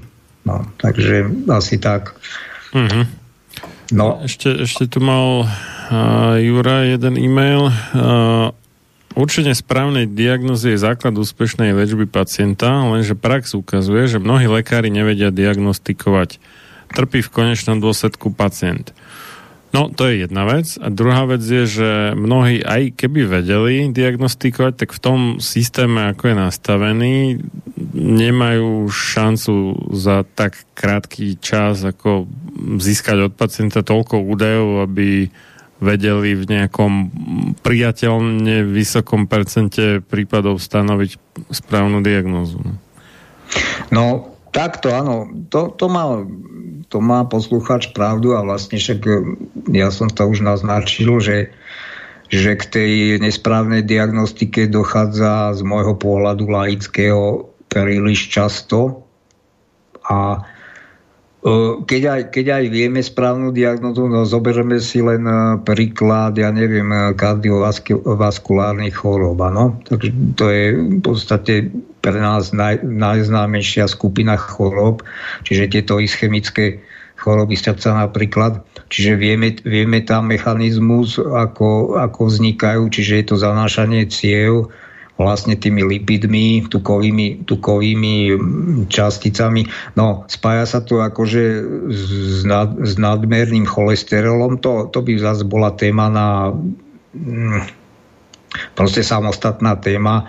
Určite poslucháči poznajú také články ako cholesterová lož a tak ďalej, že jednoducho sa opäť z toho spravil biznis, ale tu na, tu na, aj keď vieme diagnózu a prakticky aj vieme, že čo by ten človek mal robiť, ale tá liečba opäť, opäť ide nesprávnym smerom. A ja to poviem na príklade, napríklad mo, moja matka má už teraz mala 90 rokov, ale ešte pred 6 rokmi mala teda mozgovú porážku a oni tam už nie len po mozgovej porážke, to, totiž to, lebo, lebo tam, sa, tam sa to tak spája automaticky že teda mozgová porážka, alebo, alebo keď je infarkt, tak vlastne e, zanesený kardiovaskulárny, alebo teda cievný systém je zanesený, zúžené cievy, takže, takže automaticky sa tam potom dávajú lieky na znižovanie cholesterolu.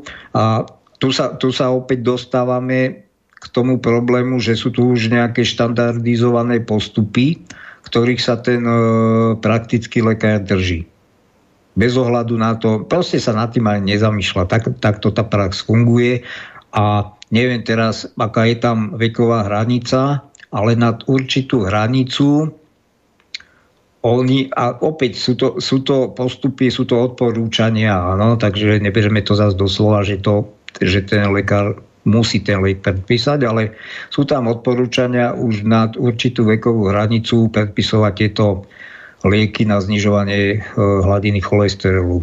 Napríklad e, najviac sa používajú statiny, no a k tomu sa dostanem aj e, v, v relácii statiny majú dosť takú nepríjemnú vlastnosť, že môžu spôsobovať vlastne mm, myopatie, čiže dochádza tam k poškodeniu svalov a v nejakých kritických prípadoch a dochádza až k ochrnutiu dýchacích svalov a k smrti. No.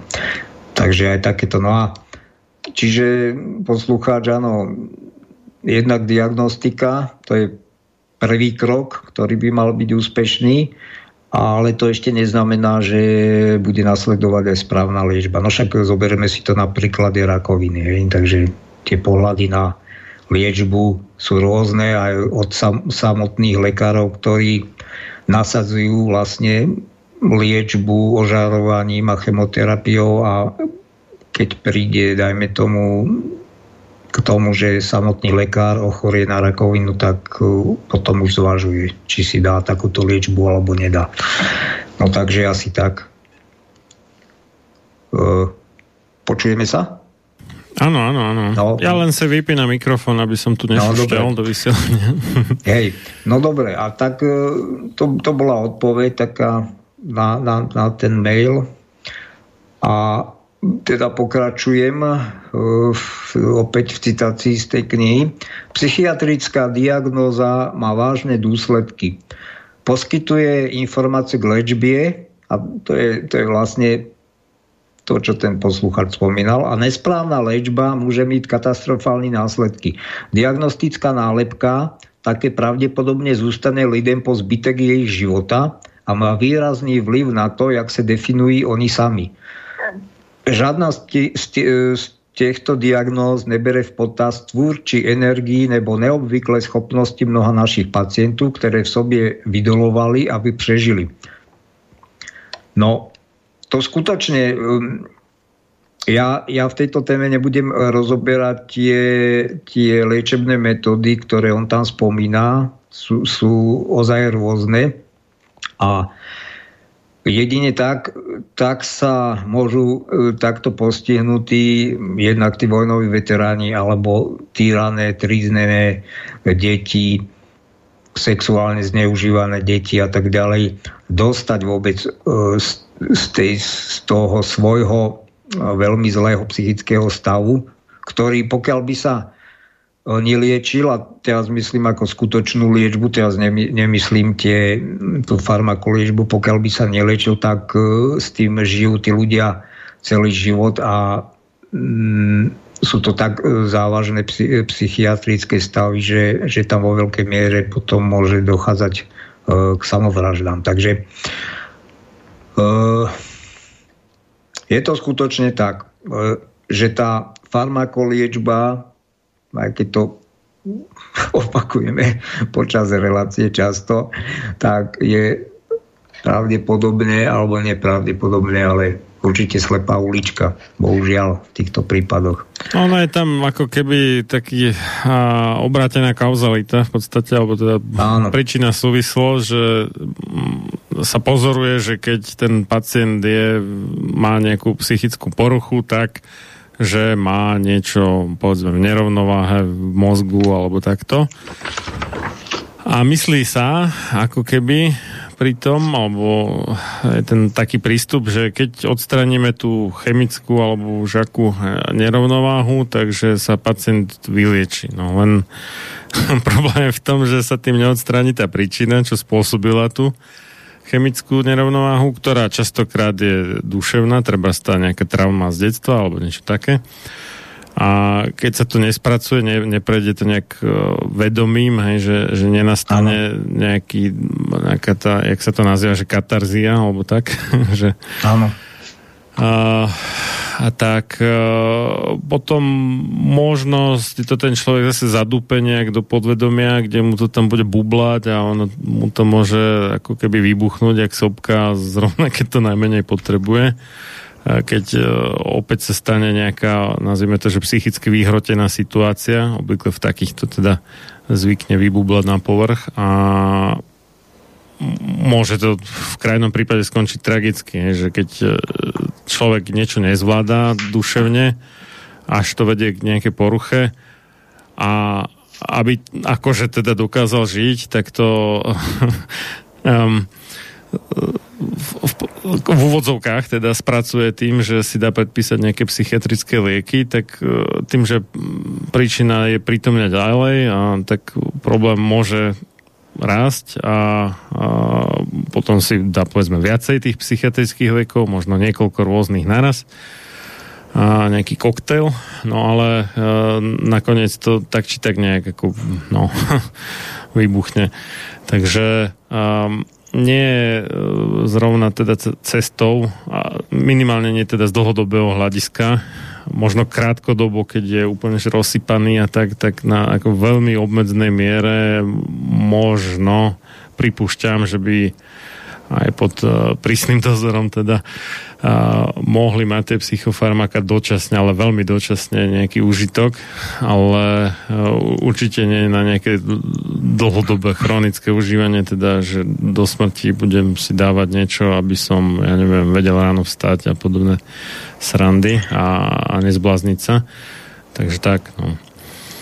No, ja nadviažem na to, trošku to rozpitovám, tak e, do detajlov nadviažem na to, čo ste teraz povedali, že áno, ono, ono tie lieky by mali slúžiť e, na akutné stavy. Hej? Bude na akutné stavy, alebo skutočne už, e, už len vtedy, keď žiadne iné e, tie liečebné metódy, a teraz, teraz sa teda bavíme o tých psychiatrických diagnózach, iné liečebné metódy nejako sú neúspešné, ale s čím, s čím ja sa stretávam, lebo mám zo pár um, známych, ktorí majú nálepku schi- schizofrenia, aj keď to zase by bolo na samostatnú tému, uh, sa dosť nadužíva táto diagnóza. Dáva sa aj ľuďom, ktorí z môjho pohľadu uh, teda nie sú schizofrenikmi. No ale jedného teda ozaj typického schizofrenika,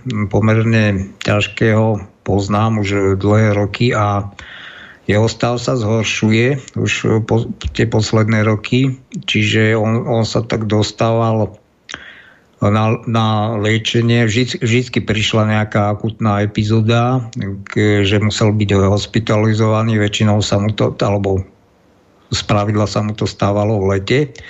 A bývalo to kedysi, pred, možno tak pred desiatimi rokmi e, raz za rok a potom už to bolo dvakrát v lete.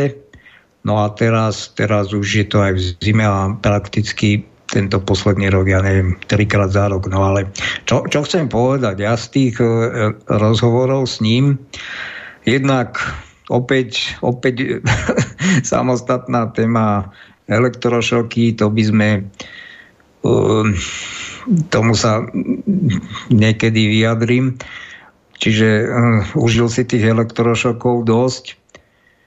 Uh, ale čo chcem povedať, ja som sa ho pýtal teda, že ako tam prebieha tá liečba a tak. Oni, oni vždycky títo, keď je to akutný stav, tak uh, tu na, na tie akutné, akutné stavy je povazka Bystrica napríklad a tam, dajme tomu, prvé týždne ho dajú úplne na uzavretné oddelenie, tam ani mobil mu zoberú nič, jednoducho je úplne izolovaný. Ale ja som sa ho pýtal, či tam robia potom aj nejaké mm, tie psychoanalýzy, alebo idú do, snažia sa, snažia sa zistiť nejaký ten pôvod toho, tej schizofrenie, lebo totiž to ja, čo som prečítal množstvo kníh o tejto diagnoze, tak je to stále taká, by som povedal, záhadná psychiatrická nemoc, a, uh, na, s ktorou si uh, tí psychiatri moc, moc nevedia rady a preto, preto vlastne ten človek je odkazaný doživotne na tie lieky.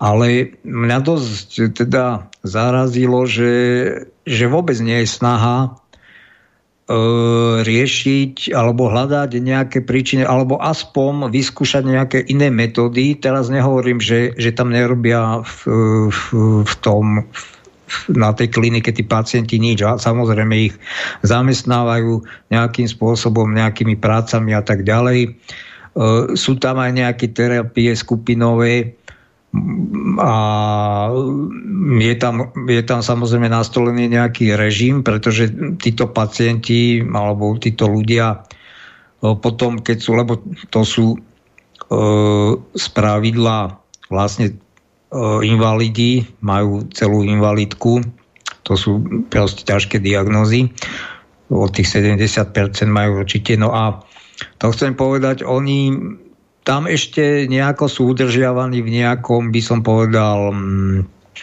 režime, ale oni keď sa dostajú. Čiže de facto, keď ich aj prepustia z toho liečenia, tak samozrejme nie sú vyliečení.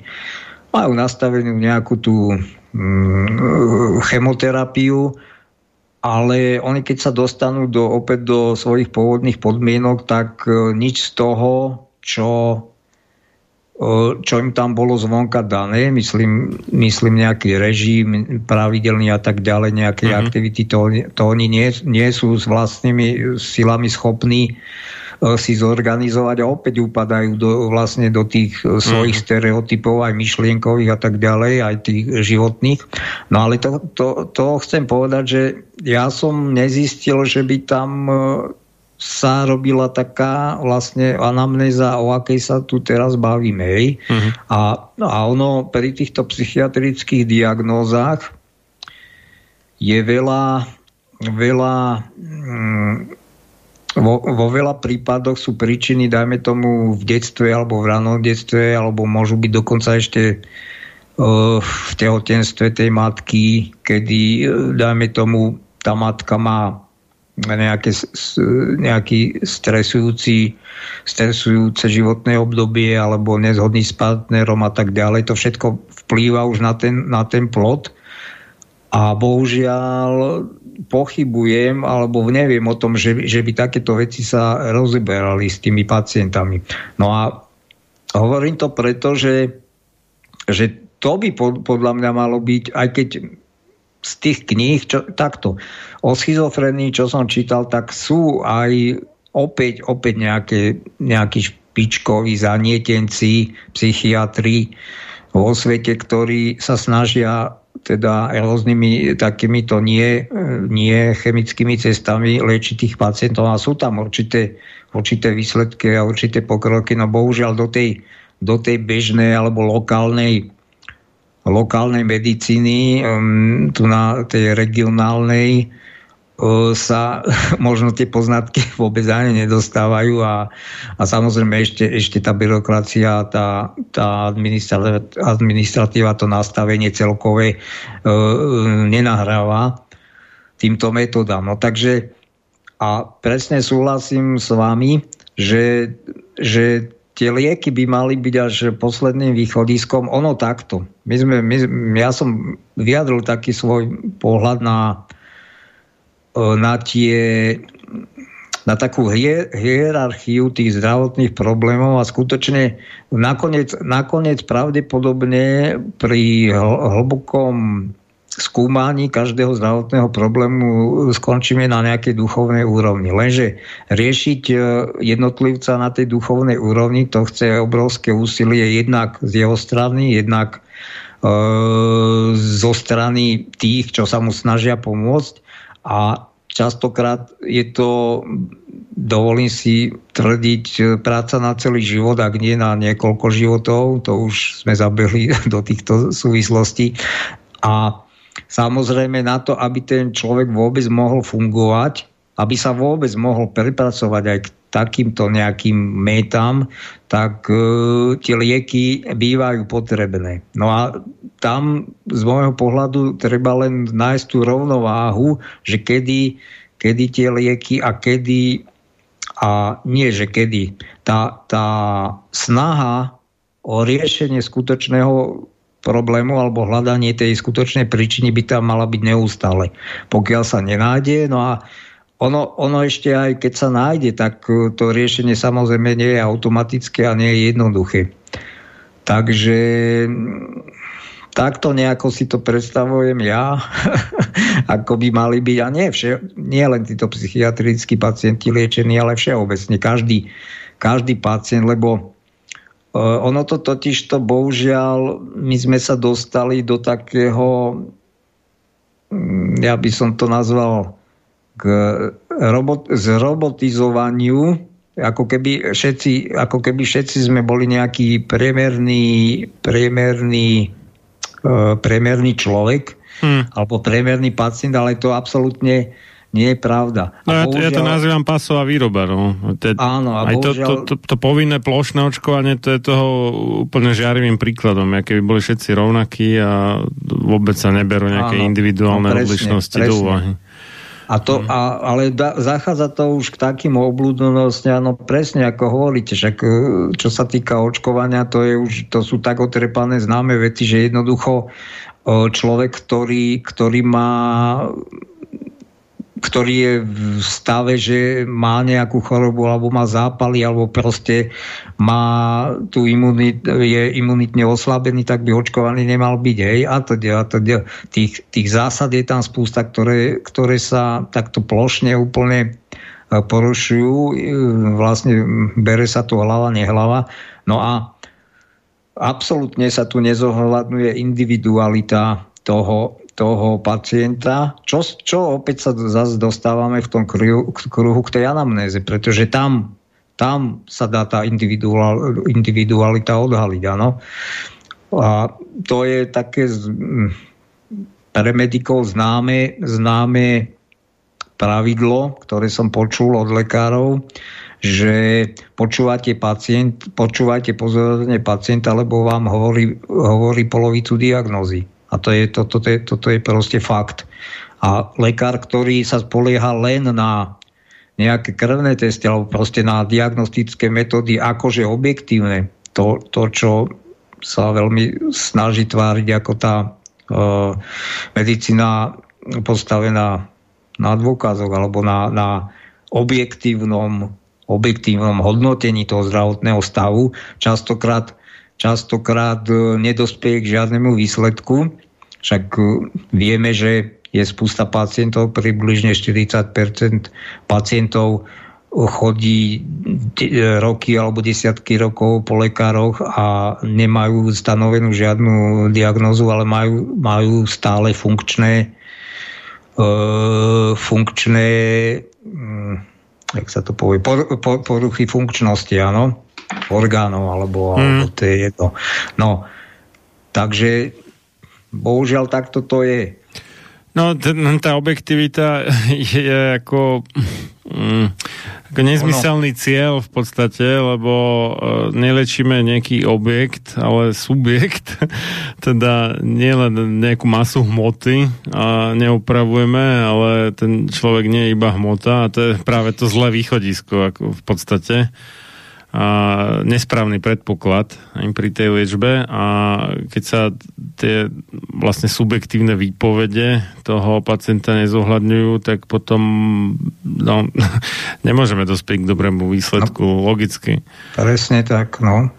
No presne tak, lebo ono to potom, ako mne, mne sa veľmi páči, peč, páčia relácie m, mm, pána Medvedia, lebo on, mm-hmm. on, tieto, on tieto záležitosti tam častokrát spomenie a toto je, toto je sveta pravda. Proste uh, medicína alebo zdravotníctvo sa snaží tváriť ako, akože proste je tu, je tu objekt ako ten pacient a ten lekár lekár používa tie objektívne metódy. A keď, ne, keď nezistí nič, pritom vieme, že chyba častokrát nie je v tom, že, že by sa že by sa tam nič nedalo nájsť aj, aj tými ob, akože objektívnymi metodami, ja neviem, zobrazovacími alebo krvnými testami a tak ďalej, týmito vyšetreniami, ale sám pán Andrej Medveď častokrát hovorí, že u nás sa tie mno, mnohé diagnostické metódy alebo testy vôbec nerobia, takže potom tu nemôžeme na Slovensku o nejakej objektivite vôbec rozprávať, čo sa týka vyšetrovania pacienta. To je jedna vec. No a potom to dopada presne tak, ako on častokrát hovorí, že ten pacient skončí na psychiatrii s tým, že on si tie symptómy namýšľa čo je totálny nezmysel. No. Jako skutočne ono v prírode je to asi tak, že je približne, ja neviem, vycúcnem si z prstu nie 4, ale 1% homosexuálov, 1% schizofrenikov a pravdepodobne, a takisto 1% sadist, sadistov a pravdepodobne aj 1% hypochondrov, lenže tu na lekári majú pomaly polovicu ľudí za hypochondrov. Tým pádom, že im ich objektívne metódy ne, nič neukázali. Hej. No, no. To, to, tam sú dve strany eh, toho, že jednak oni nerobia všetky nejaké relevantné vyšetrenia, také, ktoré by sa s ohľadom na to, na čo sa pacient stiažuje, dali urobiť. Čiže nie sú ani len dostatočne objektívni, ale na druhú stranu ako ignorujú to subjektívno, teda tú dušu, dušu pacienta, čo je áno. ďalšia systémová chyba v podstate. Áno, takže... áno, áno.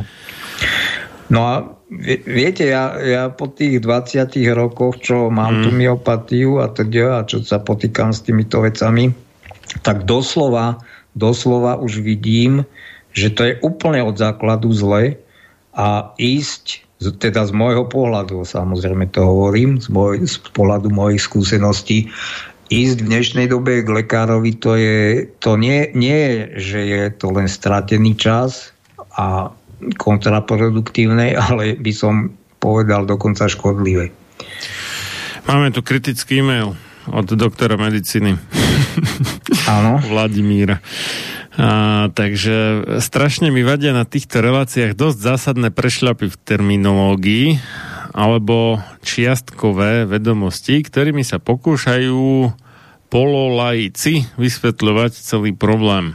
Morfín je opiát, teda neexistujú a, analgetika, opiáty a morfín, ako ste povedali. Áno, áno, áno. Pre informáciu existujú opiáty, čo sú látky vyskytujúce sa v prírode, ako morfín, a existujú opioidy, čo sú syntetické látky účinkujúce cez typické receptory, ktorých je asi 5, ako sú fentanyl, remifentanil, tramadol, sufentanil a alfentanyl, oxykodon, pyritramid a tak ďalej.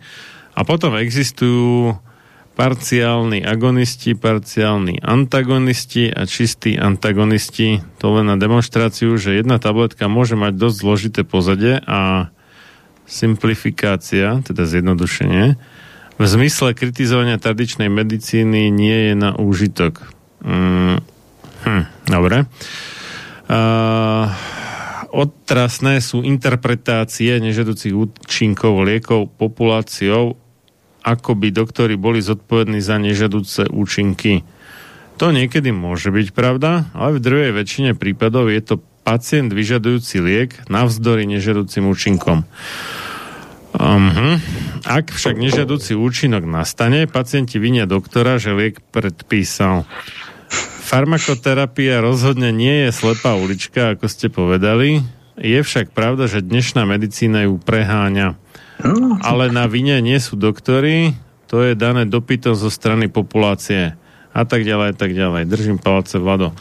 Uh, to, bolo, to bolo povedané v kontexte uh, psychiatrie, že farmakoterapia je slepá ulička, nie je ako úplne, že na všetko. Teraz, aby, aby sme to upresnili. Ja na to odpoviem, hej. Uh-huh. A, áno, je, je pravda, že niektorí pacienti sa dožadujú nejakých liekov navzdory tomu, že im môžu spôsobiť nežedúce účinky, čo je ale často spôsobené, a to, to sa okrem iného, aj toto sa teda píše v tej knihe profesora Gečeho a smrťace lieky a organizovaný zločin, že tie farmaceutické firmy sponzorujú pacientské organizácie, ktorých vedenie, čo sú v podstate de facto ľudia nejak na výplatnej páske farmaceutických firiem, potom akože teda informuje svojich členov, tých pacientov, že je tu takýto nový liek a vyskúšajte ho, tlačte na to, aby bol čo najskôr schválený, aby vám ho predpisovali lekári a takto. A takto vzniká teda dopyt po liekoch, ktoré možno pre tých pacientov nie sú vhodné, možno majú dramatické nežedúce účinky a podobne. Ale na druhú stranu je aj to, že niekedy ako keby tí vláda sa snaží ako očistiť lekárov, ale mm, nie sú všetci v tomto úplne čistí, možno on sám je, to nevravím, že nie je, ale niektorí lekári akože sekajú len taký fukot na každú teplotku paracetamol alebo ibuprofen alebo kyselinu acetylsalicylovú alias aspirín a, a ešte strašia ako rodičov, no a čo keby teda febrilné krče, hej, radšej teda dajte pri 38,5 stupňov Celzia niečo. A tak my sme nikdy nedali našim deťom a žiadne febrilné krče nemali, len veľká väčšina rodičov je vystrašená a ja neviem, kto iný im to hovorí, než tí pediatri, lebo nemám dojem, že by chodili na nejaké, alebo možno niektorí áno, ale väčšina asi nie, na nejaké kurzy zdravotnej starostlivosti o deti, kde by im to niekto vtlkal tieto hovadiny do hlavy. Takže minimálne časť a významná časť lekárov v podstate svojim ako keby poradenstvom, alebo jak to mám nazvať, a skutočne vedie v podstate tých pacientov alebo sprostredkovanie rodičov k tomu, aby sa dožadovali nejakých liekov, ktoré v skutočnosti môžu byť kontraproduktívne aj čo sa nežiaducich účinkov týka. A to, mimochodom, keď už som spomínal ten paracetamol, tak to je najčastejšia, najčastejší dôvod otravy pred všetkými mm. možnými drogami a neviem čím všetkým. Takže no. OK, ako áno, hej, že sú, sú rôzne dôvody, prečo majú pacienti nežiaduce účinky, niekedy svojou vlastnou vinou, alebo možno aj dosť často, ale nie vždy to majú z vlastnej hlavy, ako to, že sa dožadujú lieky, uh, liekov, ktoré im uškodia. Hej, že buď farmaceutické firmy ich k tomu ako keby vedú nepriamo, cez uh, tie pacientské organizácie, niekedy aj priamo nejakou reklamou, keď ide o voľnopredajný liek, alebo potom cez niektorých lekárov. No. no, ja tam som zachytil tri, tri veci, na ktoré chcem reagovať. Áno, Pán doktor má samozrejme, je to anesteziológ, ja sa vôbec nepasujem za odborníka na tieto veci a, a bolo to v inom kontexte, e, lebo to, bol, to bola odpoveď na, teda, na ten mail. Ja už sa ani nepamätám presne, ale áno, má pravdu, presne tak to je. Morfín je e, vlastne liek zo skupiny opiatov.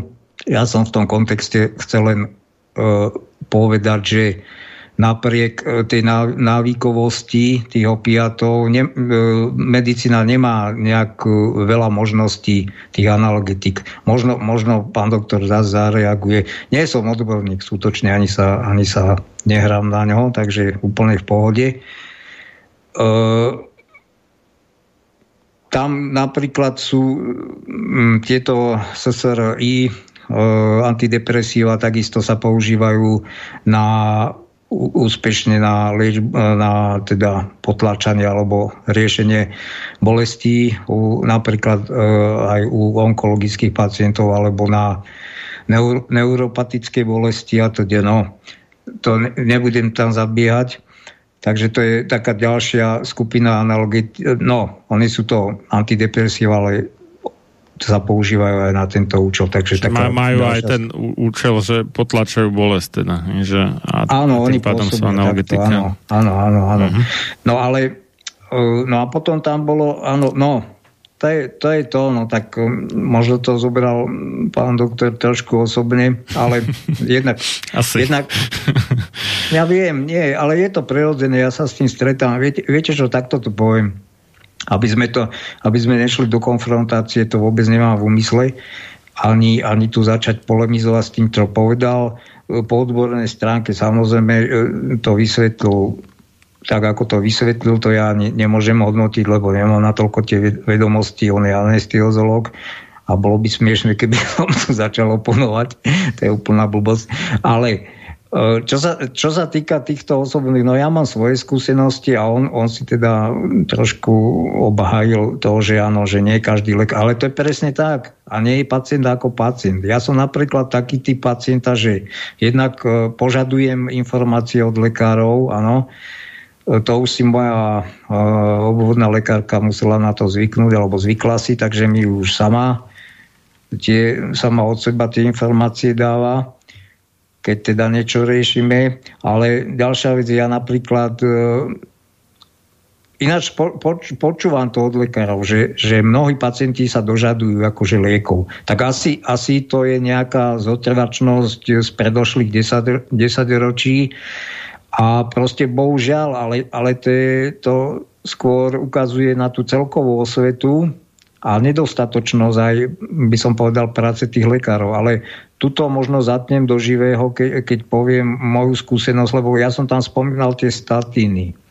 A tie statiny skutočne, keď si, keď si to, ja to mám aj nachystané, ako, že to použijem v relácii, e, to sú lieky, ktoré teda môžu tie myopatie spôsobiť, čiže poškodenie svalov. E, a čo chcem povedať?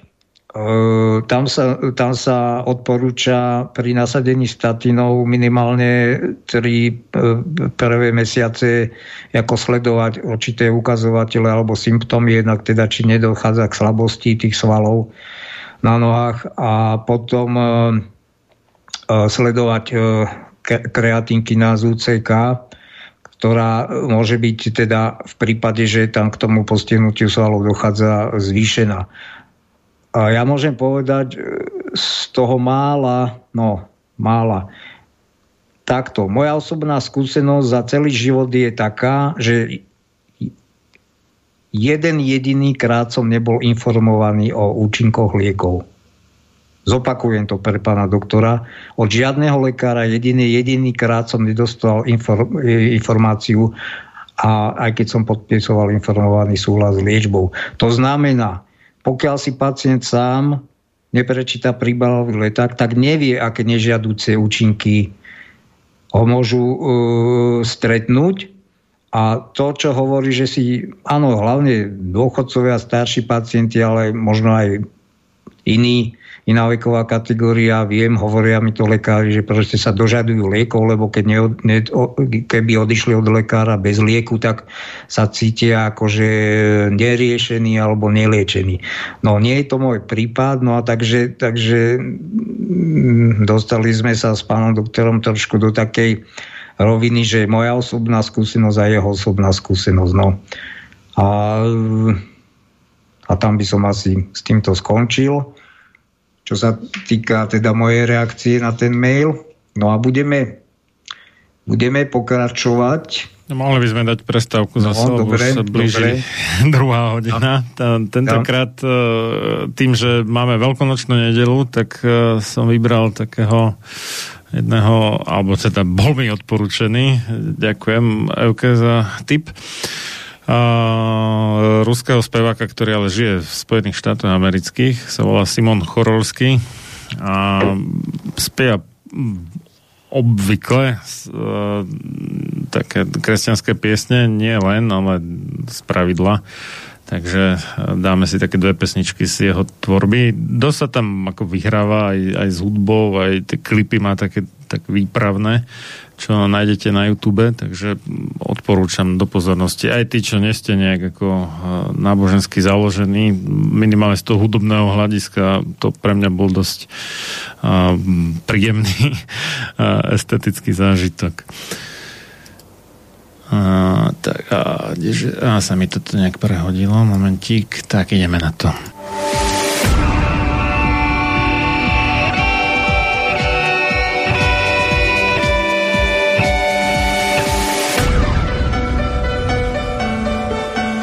Čím národ nižšie stojí, čím hlbšie v živote telesnom je ponorený, tým menej vážnosti má sám k sebe a tým ľahšie si dá so sebou zahrávať a svoje si odnímať, ako i jednotlivý človek v bahne telesného života zaviaznutý. Je bez vážnosti k sebe samému a ľahko sa za úžitok telesný nielen s telom, ale aj s dušou zapredá. Ľudovít Štúr Máte naladený slobodný vysielač Banská Bystrica.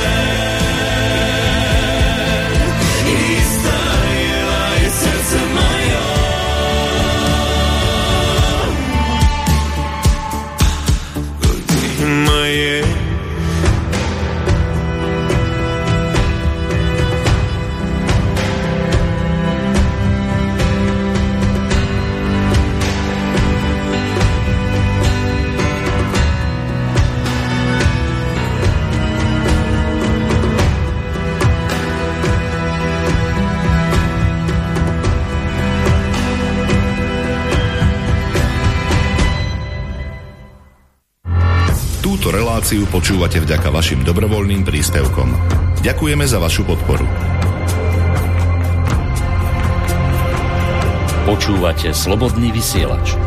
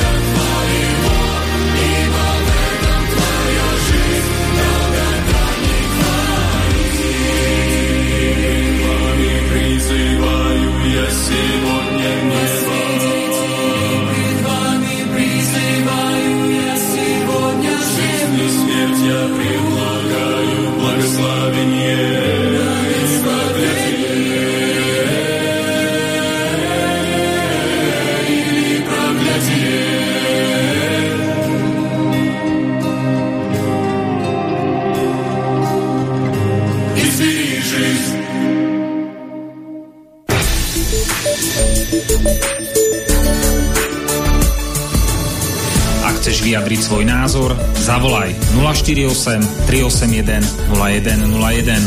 Slobodný vysielač, váš rodinný spoločník.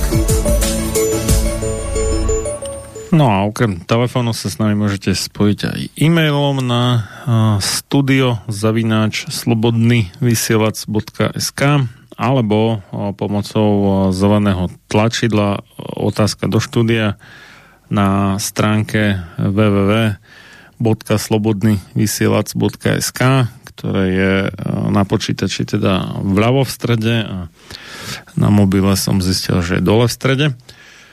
A už sme sa prehúpli do tretej hodinky relácie sám sebe lekárom číslo 312 na tému Kam kráča súčasná medicína piatá časť s podtitulom Farmakoterapia 2. Moje meno je Marian Filo a môjim dnešným hostom je inžinier Pavol Škara. Tak sme sa trošku zamotali teda pri tých psychofarmakách, ale to... No to nevadí, ono to, ono to všetko tak hmm. voľné súvisí, takže, takže v pohode. No a teraz sa pozrieme na inú diagnózu, hraničná porucha osobnosti, ale opäť to bude v tých súvislostiach, že aké môžu byť príčiny. A ja som vlastne mal tak na jazyku, že to rozoberiem, keď sme sa bavili, aj vy ste, vy ste teda povedali, že príčina sa tam alebo zamieňa s následkom a tak ďalej. Ono, ono je síce pravda, že tam k tej nerovnováhe, dajme tomu v mozgu, ale v podstate aj v celom organizme, lebo pri strese uh, telo produkuje určité hormóny, áno, tie potom vplývajú na, na mozog a na, na psychiku a tak ďalej. A vlastne, vlastne e, ľudský organizmus e, nie je v nemennom stave, v nejakom stabilnom. Stále, stále tá chemia sa mení podľa okolností, e, podľa situácií, v akých sa ten jedinec nachádza. No takže áno, k ne, k potom ak je tá nerovnováha chronická, tak e, v tom, tá chemická nerovnováha v mozgu chronického e, rázu alebo charakteru, tak jednoducho e, už dochádza k tej psychiatrickej poruche alebo diagnoze. No a ono, ono problém je v tom tzv. redukcionizme, že, že tá medicína si celý ten problém zredukuje len na tú chemickú nerovnováhu. A vlastne zameria sa na to riešenie. Odstránime chemickú nerovnováhu a vlastne ju odstránime zasa nejakou chemiou. Lenže my vieme, že vlastne tú chemickú nerovnováhu môžeme odstrániť aj inými spôsobmi jednoducho, dajme tomu, tými, tými inými terapeutickými metodami alebo jednoducho psychickými metodami. Veď vieme, že keď je niekto, keď je malé dieťa, dajme tomu v strese alebo mm, proste plače z nejakého dôvodu, tak e, najlepšie, najlepšia pomoc je, keď je na blízku tá matka, ho utiší, pohľadí a tak ďalej a proste sa ho dotýka a ukludní ho. A čiže opäť sa, opäť sa to telo, ktoré začne e, e, produkovať iné hormóny, iné chemické látky, tie pozitív, toho pozitívneho charakteru vplývajú na mozog a uh, ten jedinec sa do, do tej rovnováhy dostane. Takže my tu máme mnoho ciest, ako sa dostať do toho cieľa len bohužiaľ tá medicína si, sa, si vybrala e, tento spôsob ten, tej chemoterapie, čo je bohužiaľ e, z mnohých hľadísk e, veľmi nebezpečná cesta, pretože jednak dochádza tými liekmi k, k ďalším nežiadúcim účinkom. Skutočne nežiadúcim, pretože tie lieky majú mm, dopad na mnohé ďalšie funkcie toho pacienta, či, či sa to týka fyzického tela alebo potom aj psychického fungovania. Takže síce potlačí sa, alebo ako by sa v úvodzovkách vyrieši jeden problém, ale možno jeden ďalší alebo mnoho ďalších e, problémov vznikne. No častokrát je to u týchto psychiatrických pacientov mm, sú, sú to problémy e, toho typu, že podstate, v podstate veľa tých liekov pôsobí ako sedatíva, tí, tí pacienti sú stále ospalí, viem od týchto, od týchto schizofrenikov, tam tá liečba môže byť e, rôzna. Buď, buď je to liekmi, myslím ako e, teda cez za, zažívanie, zažívací trakt, čiže orálne, alebo potom inekciami. A po tých inekciách oni minimálne dva dní boli úplne, úplne jak mŕtvoli. Proste prespali 2-3 dní v kuse. No a čiže Čiže tá chemia prináša mnoho nežiaducich účinkov. No a opäť končíme tam v tom uzavretom kruhu, že skutočne teda ne, nerieši tú príčinu, pretože ak, ak to dieťa je, dajme tomu, v, v permanentnom strese, pretože je týrané dajme tomu rodičom alebo starším súrodencom, tak asi myslím, že to netreba ani vysvetľovať, že, že riešenie dať mu prášky na ukludnenie je tá posledná možnosť. Takže tak, takto nejako som to chcel e, rozobrať e, na, tý, na tých možnostiach a tej liečby alebo, alebo vôbec zásahov, alebo že čo, čo robiť s tým, s tým e, postihnutým jedincom, či je to už dieťa, alebo či je to dospelý človek. No a čo sa týka, čo sa týka detí, tak uh, autor tej knihy Van der Kolk tu spomína teda hraničnú poruchu osobnosti, takže citujem ďalej. Hraničný porucha osobnosti sa vyznačuje citovie závislými, avšak veľmi nestabilnými vztahy, extrémnymi výkyvy nálad a sebe, sebedestruktívnym chovaním, včetne sebepoškozovaní a opakovaných pokusu o sebevraždu. Tak teraz, keď sa nad tým zamyslím, budete mať nejakého mladého mladého človeka, jedno, či je to, či je to muž alebo, alebo žena vo veku, dajme tomu 20 rokov, 25 rokov, ktorý má sebevražedné sklony a pokiaľ sa zameriate len na tento symptóm, no tak, tak teda psychiatr to síce správne v, v intenciách toho DSM klasifikuje ako hlboké depresie, no a nasadí, nasadí antidepresíva. Ovšem tie príčiny toho stavu alebo takto dlho, dlhotrvajúceho chronického depresívneho stavu môžu byť častokrát v detstve. No a pokračujem v tej citácii, abychom zistili, zda skutečne existuje súvislosť medzi traumatem v detství a hraničným poruchou osobnosti, navrhli sme formálne viedeckou studií, a Národným ústavom zdraví odeslali žiadosť o, grant. A tu, tu sa dostávam k tomu, čo som spomínal. Žiadosť byla zamítnutá. To nás neodradilo a rozhodli sme sa studii financovať sami. Pacienti účastníci sa tejto studie sa lečili v Cambridgeskej nemocnici. Chris Perry e, aj s jeho týmom, on ich zhromaždil mnoho cenných údajov, a teraz, čo je ale dôležité, nikto sa ich však neptal na týraní a zanedbávaní v detství.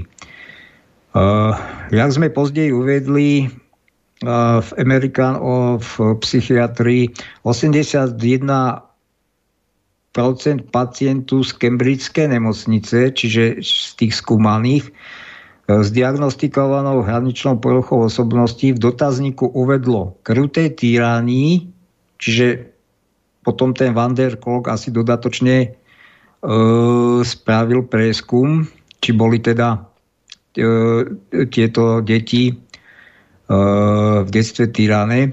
Takže uvedlo kruté tyranie a a nebo zanedbávaní v detství. Ve, ve veľkej väčšine prípadu začalo týranie pred 7 rokem života.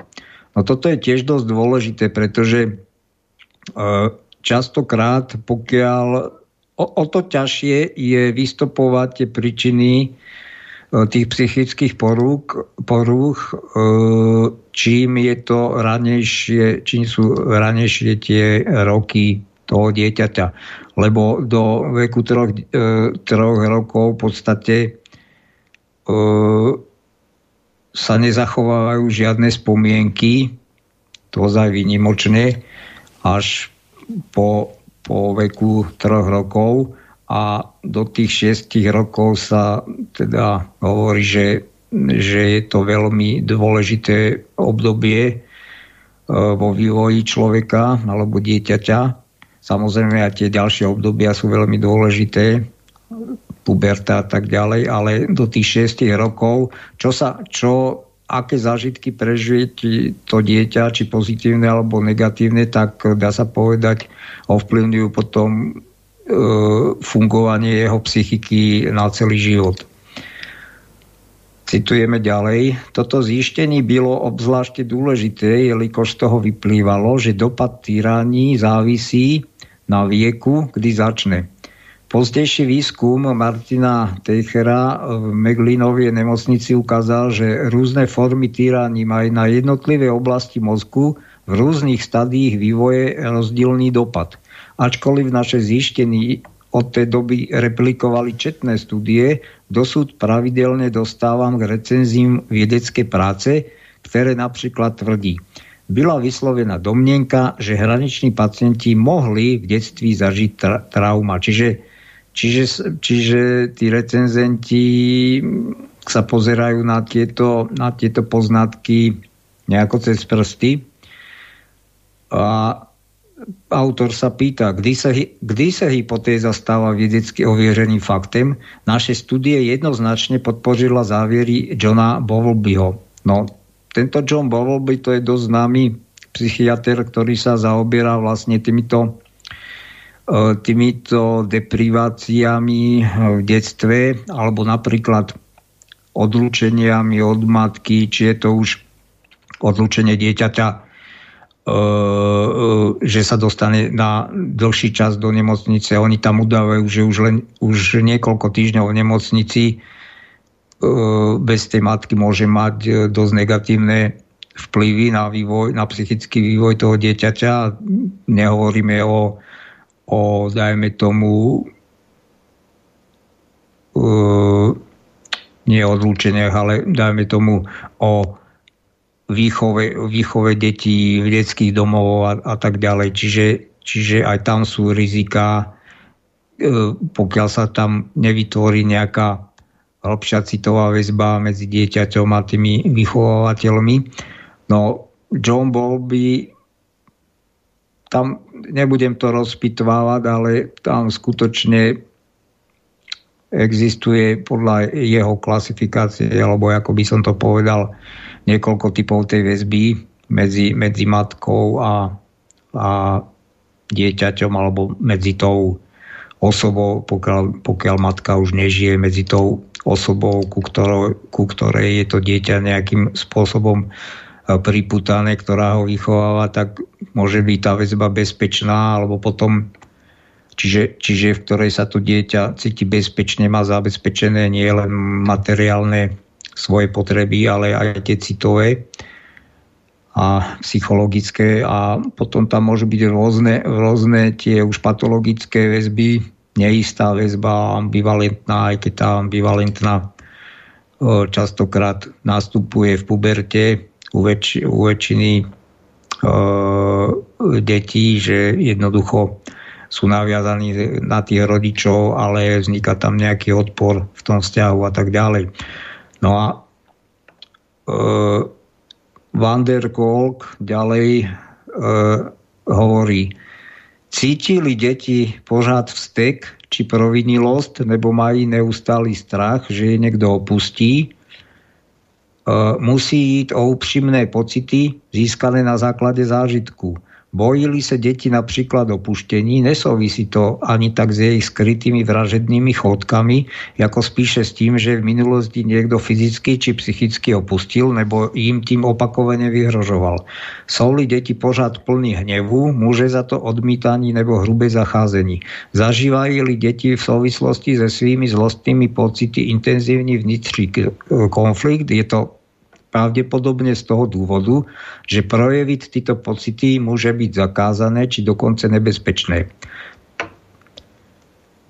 Uh, bol by si po, povšimol, že když deti musí svoje silné pocity zapírať, spôsobuje to vážne problémy, včetne chronické nedôviery vúči iným lidem, útlumu zvídavosti, nedôviery k vlastným smyslom a tendence považovať vše za nereálne. Naše studie také potvrdila, že existujú traumatizovaní lidé, ktorí sa značne liší od vojaku a obieti nehod, plnež byla diagnóza e, posttraumatická stresová porucha vytvorená. Tuto len doplní, že skutočne uh, tie na, najvážnejšie poruchy sú u tých tyraných detí, potom u tých uh, vojnových veteránov a aj početne najmenej časté, aj nie také silné traumatické e, poruchy sú, dajme tomu, u ľudí do, e, doprav, e, dopravných nehôd alebo nejakých prírodných katastrof. Ono z psychologického hľadiska to nie je ani ne, tak nepochopiteľné, lebo pokiaľ ide o nejakú prírodnú katastrofu, tak človek to väčšinou vníma ako niečo, niečo, čo ho presahuje, niečo, čo je silnejšie ako on. To znamená, živly, živly majú obrovskú silu a moc, takže, takže tam k nejakej tej početne nedochádza k takému výskytu e, posttraumatických stresových poruch ako ako dajme tomu v tom boji alebo pri týraní, pretože najhoršie e, traumy vznikajú, e, keď jeden človek ubližuje druhému človeku.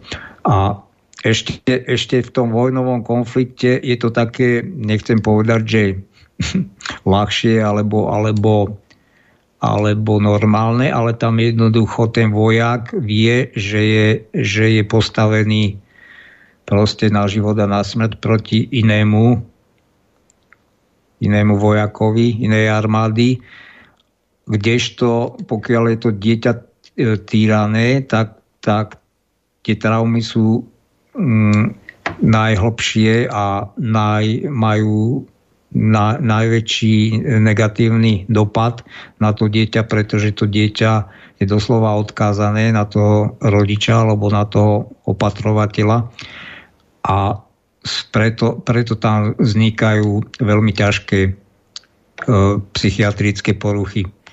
Lebo to, to dieťa je absolútne bezmocné. Ešte ten vojak ako tak môže teoreticky tú situáciu zvládať. Ale to dieťa, dieťa vlastne má nulové šance sa nejako postaviť e, tej situácii a preto tam nastupujú obranné mechanizmy, ktoré vlastne Sklajkovi nepochopiteľné. Proste to vytesňovanie, vytesňovanie tej skutočnosti, tam, to, tam dochádza až k takým, e, takým e, psych, psychologickým obranným mechanizmom, ako je vystúpenie z tela. Proste sa tá, duš, tá duša alebo tá, to psyché jednoducho sa e, doslova dištancuje od toho tela a, a od tej celkovej situácie. Takže až takéto poruchy tam môžu nastávať. Uh, počujeme sa? Či? Áno, áno, počujeme. No, no, dobre, lebo také ticho, no. No a uh, takže, takže čo, sa týka, čo sa týka tých detí potom, takže uh, Chovajú sa však tak, ako by byli stále v ohrožení, čiže aj, samozrejme aj potom, keď už sa dostanú z toho prostredia alebo z tej situácie, tak im to ostáva na celý život e, vnímanie. On, oni sú doslova uviaznu, uviaznutí psychicky v tej minulosti. Oni to, oni to častokrát prežívajú vlastne chronicky znova a znova, aj keď sa v tej uh, situácii už nenachádzajú. No, čiže prechádzajú od, od jedného extrému k, druhe, k druhému, ne, nedovedol sa sústrediť a neustále útočiť sami na sebe i na ostatní. No napríklad uh, už len v tejto jednej vete nedovedol sa sústrediť, takže tam pokiaľ, pokiaľ sa dieťa uh, dostane k psychiatrovi s tým, že že má problémy v škole, lebo, lebo pr- prvé tie problémy, pokiaľ, pokiaľ sa to e, tyranie udialo v predškolskom veku, tak samozrejme sa ukážu hneď následne v škole, že to dieťa sa nevie sústrediť proste tak ako bežné deti. No a keď sa dostane k psychiatrovi a ten psychiatr nebude skúmať jeho anamnézu, no a častokrát v týchto prípadoch e, sa to tak ľahko ani nemusí dozvedieť, pretože tá rodina to samozrejme tají. Áno? To je úplne bežná prax, že obete sexuálneho alebo deti ako obete sexuálneho E, týrania alebo zneužívania, tak e, tam, tam sa spraví všetko preto, aby sa to nedostalo na svetlo sveta, tieto okolnosti. Takže potom ten psychiatr, psychiatr e, tam nasadí diagnozu ADHD, čiže porucha pozornosti, no a Lieči sa to samozrejme nejakými liekmi. No a, to je ja, ADD porucha pozornosti, ale ADHD ešte, ešte že hyper, s hyperaktivitou. Áno, s hyperaktivitou, hej, presne. Ináč ja som, ja keď som učil, tak mal som aj, boli tam aj takéto deti skutočne, že chlapec, chlapec chvíľku absolútne fakt sa nedokázal sústrediť a, a stále proste pravítko a, a musel s ním niečo robiť a hrať, no, nehovorím, že hrať, ale proste nejakú činnosť, čiže tá bolo asi pre neho utrpenie sedieť v tej lavici a vydržať to nejakým spôsobom. A keď, keď sa bavíme o tej odlúčenosti, no tak videl som bol som, bol som v nejakom obchodiaku, no proste hypermarket, to je jedno. A Samozrejme sú tam tie uličky a bola tam, boli tam rodičia alebo matka s, s dieťaťom, mohlo mať tak 3 roky. No a proste o, tí rodičia ako odbehli, alebo proste boli rýchlejší a ono, ono zrazu ostalo v uličke to dieťa a stratilo ten očný kontakt s nimi. No neskutočná panika. Čo som videl na tom dieťati, úplne, mm. to bol tak panický strach. No vlastne, vlastne to, to je ale bežná situácia, áno. E, ťažko povedať, či to v tom dieťati zanechalo nejakú stopu, nezanechalo, ale pokiaľ, tak ako som to tu čítal, že že sa, že sa vám rodič alebo že sa rodič tomu dieťaťu neustále vyhráža, že ho, ne, že ho opustí alebo, hmm. Alebo proste vyvíja takýto psychický tlak naň, tak určite tam tie dôsledky psychické sú za, e, teda zanechané na tom dieťati. No, tak preto to tu tak rozpitovávam, že be, skutočne bez tej anamnézy, anamnézy a ktorá ale častokrát nemusí byť ľahká. Pri tých vojnových veteránoch tam je to už jednoznačné, áno. Ale pri týchto, v týchto prípadoch týchto detí alebo adolescentov a tak ďalej, tak e, to častokrát tá diagnostika vôbec nemusí byť ľahká, čiže, čiže to je jedna vec, aj, aj, keď, aj keď ten psychiatr môže byť akože fundovaný a odborník. A o to horšie, ak teda mm, nie, nie je taký, akože nesnaží sa ísť touto cestou, ale proste hneď to vyhodnotí len na základe tých vonkajších symptómov, ktoré sú viditeľné, ale neskúma tie príčiny, tak potom samozrejme diagnostika nie je správna a následne ani liečba nie je správna. Aj keď zasa musím povedať, že snáď v tej psychiatrii tiež, tiež nie je nejaká veľká škála škála tých psychofarmák, že teda oni, oni pôsobia, buď, buď sú to sedatíva, buď sú to hypnotika, hej, alebo e, teda sú zamerané za nejakým, aby dosiahli nejaký výsledok. A mne to tak prípada, že, že bohužiaľ tí psychiatrickí pacienti sú aj tak akoby v jednom vreci, čo sa potom týka výsledku tej, výsledku tej nasadenej liečby.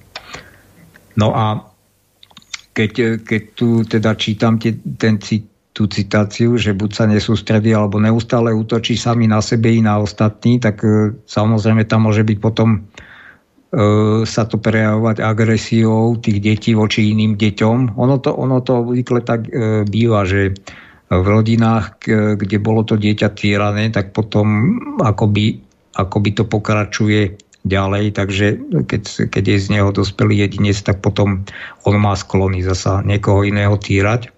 Ono to, ono to pravdepodobne je podobné asi ako na vojne, že keď teda prídu zobáci na vojnu, tak sú šikanovaní a potom to zasa e, vracajú vlastne ďalším, ktorí im, si, im neubližili. No a tak to pokračuje.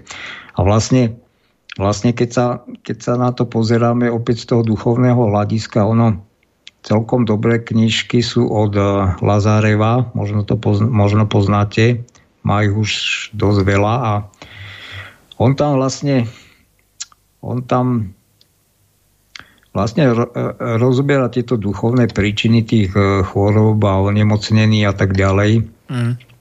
A skutočne to asi bude tak, fungovať, že, že v tej rodine, lebo však v, v tej rodi, tá rodina je najviac ovplyvňujúcim faktorom na každého, dá sa povedať, alebo vždycky, vždycky je to prostredie, v ktorom to dieťa vyrastá. Pokiaľ nemá rodičov, tak zasa buď sú to starí rodičia, alebo niekto príbuzný, alebo v tom detskom domove tie opatrovatelia.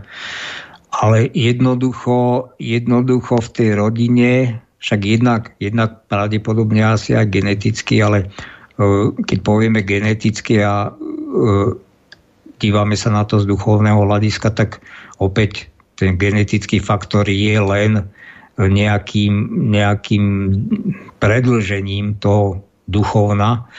No a skutočne to vypadá tak, že, že až do 7. kolena e, sa odovzdávajú tie problémy a pokiaľ ich niekto niekto v tom reťazci vlastným úsilím duchovným e, nezastaví, nepretne, tak to môže ísť v podstate do nekonečna. Hej, ten, ten určitý, určitý genetický predpoklad k určitým aj psychiatrickým diagnózam alebo aj, aj somatickým, lebo napríklad čo sa týka schizofrénie, tak tam sa dosť uvažuje ako v západnej medicíne, že je to geneti- geneticky dané, aj keď ukážeme si tu na Van der Kolk tvrdí, že je to také, také neurčité, nedokázalo sa to. Ale dá, dá sa, ja čo poznám e, takto psychiatrických pacientov, tak v rodine väčšinou bol, bol buď rodič, e, rodič alebo niekto príbuzný tam bol. Čiže takto sa to odozdáva a na tej duchovnej no, tam, to... tam je ale otázka, že, že či je to ako teda zakodované v tej DNA nejak, alebo sa to odovzdáva, nazvieme to, že kultúrne, hej, alebo no, výchovou, hej, že z, z generácie na generáciu, že, že čo, čo je, kde je to ako keby zakodované, ja, ten problém? Ja by, som, ja by som povedal z toho, čo, čo už aj teraz vlastne tá epi, epigenetika začína ukazovať, uh-huh. že opäť je, to, opäť je to súbor viacerých faktorov a nikdy, bohužiaľ, bohužiaľ na, stále na tejto západnej medicíne je to asi od toho čias Descarta, kedy sa teda od, oddelilo tá duša od tela, ale potom, potom je to aj tento materialistický, ono, on, ono vlastne napríklad e, za socializmu e, ten materializmus bol skutočne dosť takto ovplyvnil tú vedu, aj tú medicínu si myslím a aj keď, aj keď vlastne aj, ten, aj na tom západe to je, keď tam teda socializmus nebol, to je jedno, no. Ale jednoducho to materialistické ponímanie stále ako keby chcelo nájsť len tú jednu príčinu a si to nejako zjednodušiť. Pritom, pritom vieme, že, že tieto dynamické procesy jednoducho to je vždy súhra mnohých, mnohých a veľkého množstva faktorov.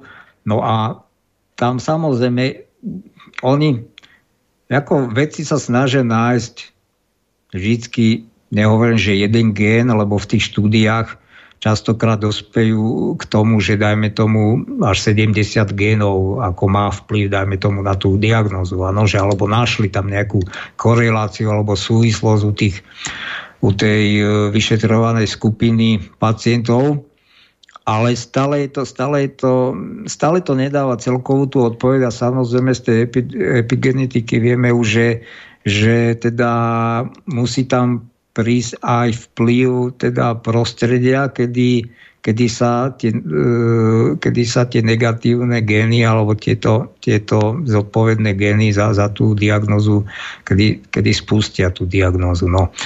Takže ja by som to prirovnal takto.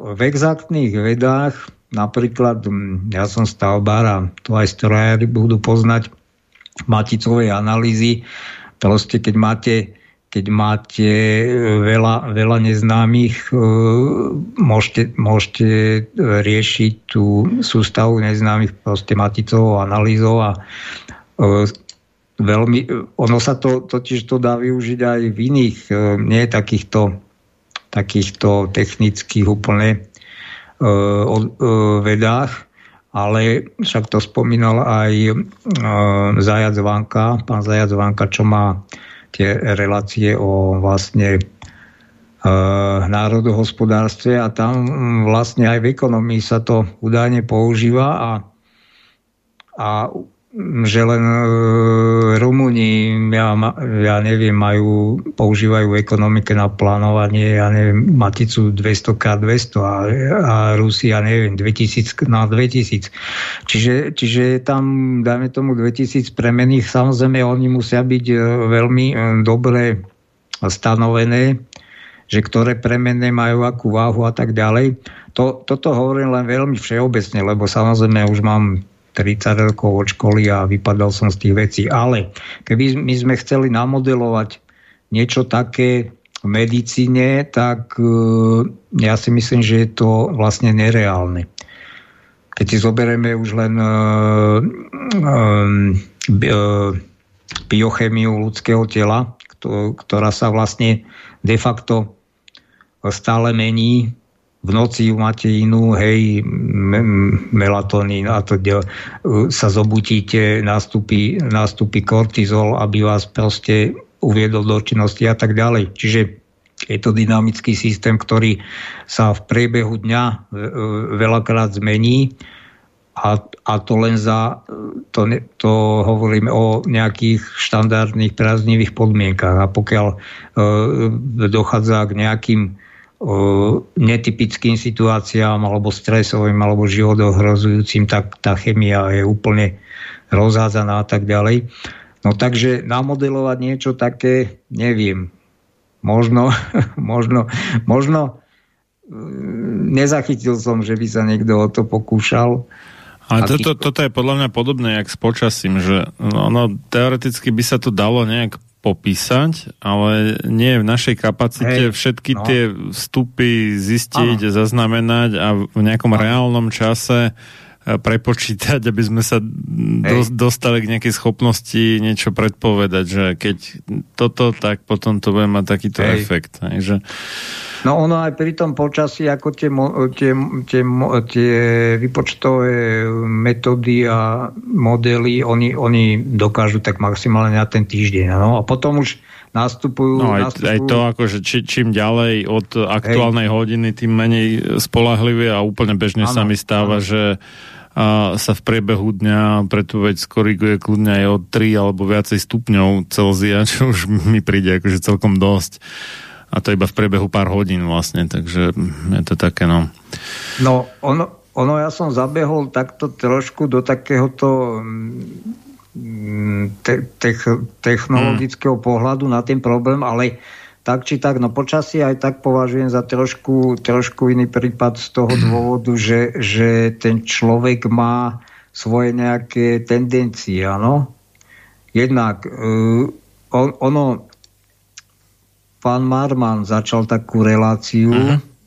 a tam bolo to, bolo to dobré, a vlast, vlastne, vlastne tam spomínate, on, on to nazýva zotrvačníky. To znamená, že máme nejaké, ja to zase nazývam, ja mám preto taký, že červená niť nášho života. No, každý má nejakú mhm. tú červenú niť, ktorá ho charakterizuje v tom správaní. No a ono, ono už z toho, čo v tejto relácii spomínam, tak skutočne tá červená niť sa utvára v tom ránom detstve. Hej? Na, tých, na základe tých zážitkov, či už pozitívnych alebo negatívnych. No a potom, potom ten človek, samozrejme, sú tam určité danosti od narodenia. Na, napríklad, čo sa týka uh, um, osobností človeka, ako z psychológie, tak uh, jedna zložka osobnosti je temperament a tam sa tvrdí s tým, ako súhlasím, že temperament sa nemení, alebo, alebo veľmi no. zriedkavo. Tam, tam sú určite také ťahy, že za nejakých okolností môže niekto reagovať ako cholerik, za iných ako flegmatik Áno, a takto, ale... že, že to ako v danom čase pôsobí takým dojmom a v Hej. inom alebo v inej situácii inak. No, no. Ale to... v podstate, čiže, čiže ke, keby sme, viete, my tu nemu, nemusíme, ja, ja som to chcel takto zhodnotiť, mm. my tu nemusíme vytvárať ozaj takéto matematické modely. Ono by to bolo možno zaujímavé, ale nemyslím si, že by to prinieslo až nejaký extra výsledok, ale, ale my sa skutočne môžeme odpichnúť od, od tých vecí, čo už tu poznáme. A to skutočne uh, je to známe už v tom taoizme a potom sa to, sa to um, nejako za, zakomponovalo do tej tradičnej čínskej medicíny a čiže vy, pokiaľ budeme vychádzať z týchto základných veci, ako je yin a yang a, a následne potom tých 5 eh, elementov a z toho, z toho uh, vytvoriť ten systém, tak uh, hovorím, že dá sa, dá sa pracovať s týmito vecami, proste s človekom ako s dynamickým systémom, lebo skutočne neexistuje, neexistuje zdravie ako statický stav, to je nezmysel. Akože nemôžeme mať ilúziu, že takto do určitého veku, teraz budeme hovoriť o nejakom premiernom jedincovi, ktorý nie je zaťažený ani genetickými, ani proste nejakými e, závažnými úrazmi a tak ďalej, tak do určitého veku je relatívne zdravý a jednoducho vypadá to ako statický stav celé to obdobie. Ale a statický stav to nie je. Tam stále dochádza k udržovaniu tej jednak chemickej a tak ďalej. Proste rovnováhy v tom tele. A až pri tých chorobách zistujeme teda, že, že čo to je riešiť ten dynamický stav toho ľudského tela a ľudskej psychiky. Čiže vlastne pokiaľ človek nie je dlhodobo chorý, tak e, to považuje ako za samozrejmosť, lebo nejako automaticky mu tie regulačné mechanizmy a tie imunitné proste fungujú. A problém nastáva, až keď my to, máme do toho zasiahnuť. No a vlastne, vlastne sa ukazuje, že častokrát sme bezradní, lebo tak ako Radkin Honzák dobre poznamenal, e, my vlastne vo veľkej miere nepoznáme tie samoozdravné procesy. Hmm.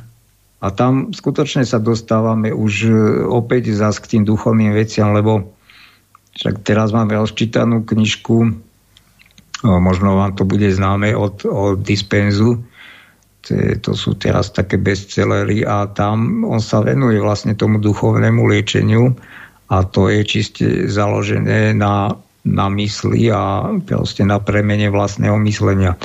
No a tie samozrávne, lebo, lebo tieto fenomény tu existujú. Oni sú tu, aj keď, aj keď um, častokrát uh, v tej bezradnosti tá západná medicína sa ich snaží popred, lebo si ich nevie vysvetliť, ale k tomu sa tiež chcem dostať v budúcnosti, lebo skutočne zaujímavé zaujímavé mm, epizódy a práve e, z pôsobenia západných lekárov.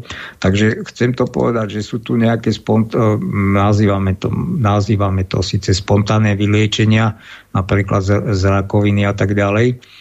ale väčšina tých západných lekárov sa k tomu uh, stavia skepticky, ale my, my keď ne, nepoznáme podstatu toho fungovania toho dynamického systému človeka, tak v podstate veľa tých diagnóz je pre nás nelečiteľných. Ja to spomeniem len na takom prí, príklade. No, z týchto psychiatrických diagnóz de facto de facto v skutočnosti nie sú liečené, nie je lieč, liečiteľná, myslím, ako reálne ani jedna.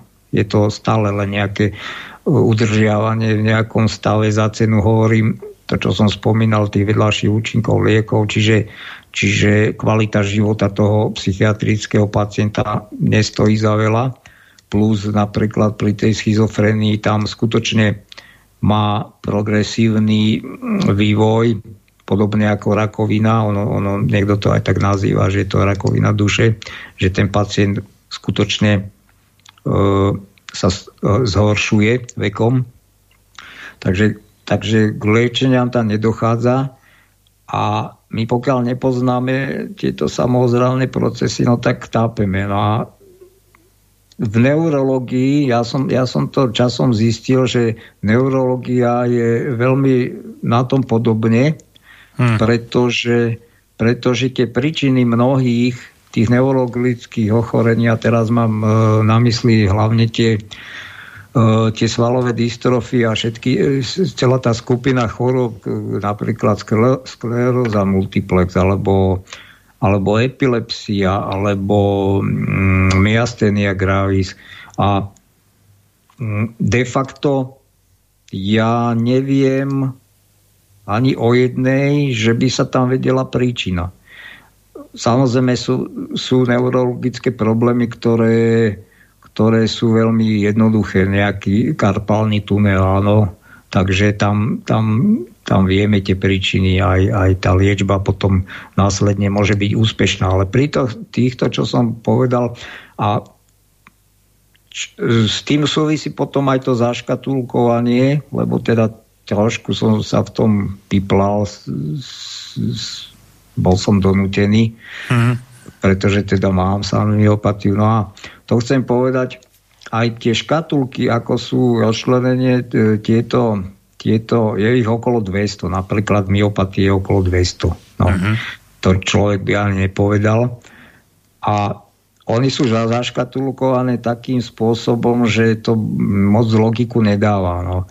Lebo napríklad e, skle, skleróza multiplex, tam dochádza k, teda k zániku tej miel, mielin, mielínovej myelinového obalu, to je, to je ako, ako takto. Je to ten, ten jav, čo je s tým spojený, ale prečo k nemu dochádza, to sa nevie.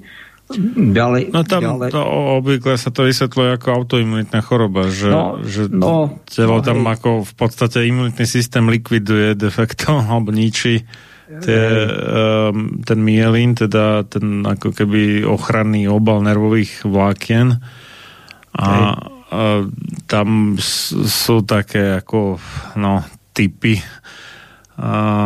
s mekými, myslím, že, že sa uh-huh. typuje, že, že by to mohlo byť, že tvorba nejakých protilátok proti nejakému vírusu alebo neviem čomu uh-huh aj že e, produkuje imunoglobuliny, ktoré povedzme ako sa nejak lepia alebo čo aj na um, ten mielin, respektíve nejaké imunitné bunky, ktoré ako, po nejakej infekcii alebo prípadne po očkovaní proti nejakej infekcii mm. uh, sa naučia požierať v podstate ten mielín, ako, že to začnú identifikovať ako nejakú hey. cudziu zlovoľnú látku a tak, tak ju chcú zničiť, že, že v podstate zblbne vlastne ten imunitný systém týmto pádom. Takže... Hey. Mm. No a ono, ono takto, no. A keď ste, keď ste to vlastne takto priblížili, tak uh, akože dajme tomu, že, že beriem to, tú klasifikáciu, že teda je to autoimunitné ochorenie a vieme, že, že týchto autoimunitných je obrovská spústa. Mhm. Ako, No, desiatky určite, no. Hm. No, a, ale, ale nevieme, čo s tým. My, ako Mm. táto, jak tá medicína vôbec nevie, čo s tým, ako si poradiť.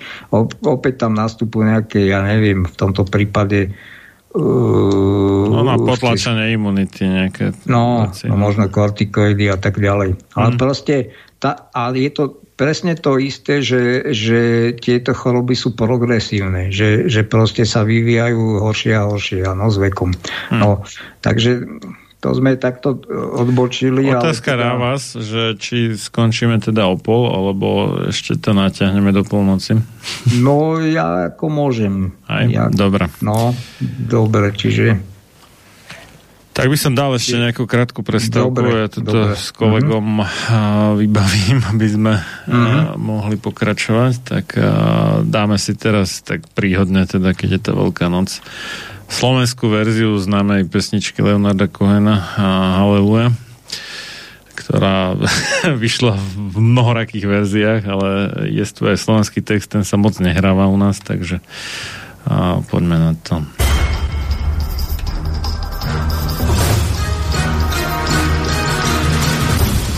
Preto nech neprejde jediný deň bez toho, aby ste vy, Slovania a synovia týchto kmeňov, nevykonali jediný dobrý skutok pre svoj kmeň.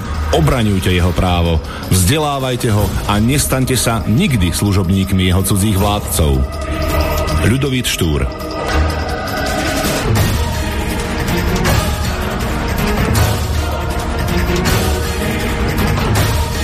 Počúvate Slobodný vysielač.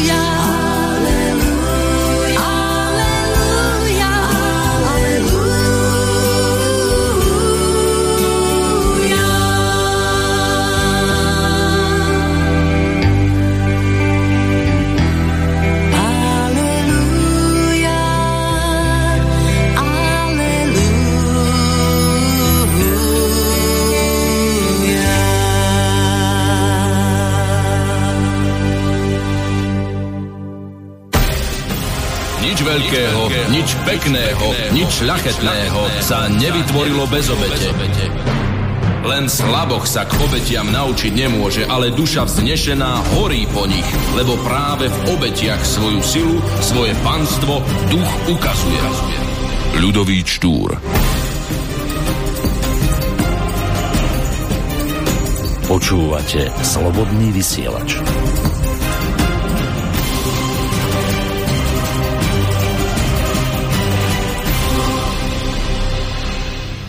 A ocitli sme sa v poslednej časti relácie sám sebe lekárom číslo 312 na tému Kam kráča súčasná medicína. A piata časť s podtitulom Farmakoterapia 2. A my sme tie autoimunitné choroby neurologického charakteru spomínali pred prestávkou. No, e, mne tam ako teda potenciálna liečba alebo minimálne možno nie úplne vylečenie, ale radikálne zlepšenie napadlo, že sa skúšajú tie kanabinoidy, teda látky pochádzajúce z konopy. Áno. A niektorí pacienti majú dosť dramatické zlepšenia vďaka ich užívaniu, čiže ale my vlastne máme tzv. endokannabinoidný systém v tele, mm, čo znamená teda, že máme nejaké receptory, teda, teda nejaké príjimače, ako keby látok, ktoré sa ponášajú na tie látky, ktoré nachádzame v konope, ale za normálnych okolností si ich naše telo produkuje samo a tie teda konkrétne prispievajú k nejakej samoliečbe, ako keby, alebo samouzdravovaniu. Ale v prípade, že sa niekde niečo pokazí, tak teoreticky mm, u mnohých ochorení by sa dali doplniť tými a, látkami z konopy ako je hlavne teda e, cannabidiol, teda to CBD takzvané, ale je ich tam viacero ďalších ešte, takže toto je taká, také slubné pole výskumu, by som povedal, ktoré sa v ostatných rokoch e, celkom utešene rozvíja, aj keď teda netvrdím, že to bude nejaká spása, že, že to všetko vyrieši, ale e, vyzerá, že to má perspektívu zkrátka. No. No, keď ste, keď ste toto spomenuli, tak uh, ja som asi pred rokom čítal vlastne uh, knižku o, o lie, liečbe pom, teda hmm. pomocou CBD. Uh, zrovna to hľadám, lebo ja, ja to mám niekde uh, napísal, ne, ne, neviem to, no nevadí. Ale to čo, to, čo hovoríte, tá kniha je veľmi cená v tom, lebo napísali to autory, ktorí sa v Amerike e, tomu venujú už dlhé roky, ako skúmaniu teda mm, vplyvu CBD na rôzne diagnózy. A tam je doslova sú ro, e, rozobraté no všemožné diagnózy od somatických po psychiatrické. Mm-hmm a presne, presne, je tam, presne sú tam um, napísané aj pomery, lebo toto, toto, toto sú výsledky v tej knihe, sú to výsledky vlastne dlhoročných výskumov, to znamená experiment, experimentov, čo sa, čo sa týka aj tých rôznych um, jak sa to povie, nie odroda. Jednoducho... No, sú to odrody, no. Áno, odrody. No, to je jedno. No. Čiže tam spomínajú presne, že ktorá odroda a potom presný pomer e, THC a CBD. A to sú také akože dva najvýraznejšie tie kanabinoidy, ale ono ich je teraz, ja neviem, či, či dokonca nie pár stoviek, ak nie, ak nie tisíc ďalších Jasne. takých látok, Hej. ktoré sa teraz, neviem, či iba, alebo hlavne e, v konope vyskytujú a buď úplne nikde inde, alebo takmer nikde inde, preto sa nazývajú ako, no mohli by sme to kvázi preložiť do slovenčiny, že ako konopoidy, teda kanabinoidy. No, tak... No, ja, ja som len to chcel mm. povedať, že, že je to veľmi e, podrobne mm. uh, uh, spracovaná publikácia, kde skutočne uh, pacienti alebo aj lekári, ktorí sa venujú takejto liečbe, tak tam nájdú presné akože percentuálne zloženie na jednotlivé e, diagnózy a skutočne každá, každá tá diagnóza si vyžaduje úplne iné, iný uh-huh. pomer a tak ďalej. Takže, takže opäť nie je to, ne, nedá sa to tak zjednodušiť, že dám si, hej, dám si, ja uh-huh. viem, no a to Plus teda, že samozrejme to musí byť uh, pestované, pestované tie rastliny No, čo, čo najčastejším spôsobom, čo aby tam áno, to ne, neboli nejaké vec. toxiny, lebo no, ona tá konopa má tú vlastnosť, že ako keby vyťahuje tie toxické látky z pôdy, takže v podstate vďaka konope sa dá nejaké zaprasené pole do pár rokov urobiť ako vhodným na e, nejaké biopolnohospodárstvo, ale negatívny efekt je teda ten, že keď chceme konopu na liečenie, tak by sme ho mali, čo, e, mali ju z čo najčistejšieho prostredia brať. No, lebo potom... hej, to je, hej, to je jedna vec, ale chcel som iné povedať, no, no. že vlastne, vlastne Uh, samozrejme, tá konopa musí mať ten zaručený pomer uh-huh, obsahu uh-huh. tých jednotlivých zložieb a zložiek a tam, tam vlastne k tomu je aj zoznam tých odrod a tak ďalej a ale jedna že... vec je, že tá odroda a druhá vec je, že ako je sa pestuje, hej, že ako ju nejak kvázi dokrmujú, alebo teda hnoje, alebo neviem, čo tam pridávajú, aby, aby vo výsledku teda mala ten správny pomer tých rôznych kanabinoidov. No. A... Tak... Áno, áno, tam, tam sa to skutočne ukazuje ako nádejná cesta a už som to našiel, takže koho to zaujíma, autory sú Leonard Lejnov a Juliana Birnbaumová a e, názov publikácie Liečenie konopou v zátvorke využitie CBD na medicínske účely. No, v 2020 roku vydané IKAR. Takže toľko. A teda budeme pokračovať s tým, jak som, jak som tu spomínal mm, od toho kolka, vlastne e, rozčlenenie tej posttraumatickej stresovej poruchy podľa vlastne pôvodu vzniku, by sme mohli povedať, tak Citujem ďalej. Provedli sme tzv. terénní studii porovnávajúci potíže rôznych skupín traumatizovaných osôb. Skúmané osoby spadali do tri skupín. Osoby, ktoré sa v detství setkali s fyzickým týraním nebo pohľadným zneužívaním ze strany pečujúcich osôb. Druhá skupina obieti nedávneho domácieho násilí, čiže dajme tomu e, dospelé osoby hej, v rodine. A potom lidé, kteří v poslední době zažili přírodní katastrofu. No a teraz je zaujímavé, teda porovnali, e, čo sa týka tých e, príznakov, tieto tri skupiny. E, medzi týmito skupinami existovali jednoznačné rozdíly, zejména medzi tými na okrajích spektra.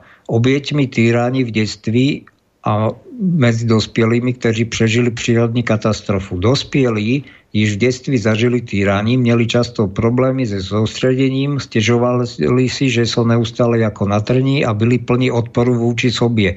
No vysvetlím, že prečo tieto obete sú e, majú odpor voči, so, e, voči sebe, lebo ono, to, ono je to podobné ako s tým štokholmským e, syndromom.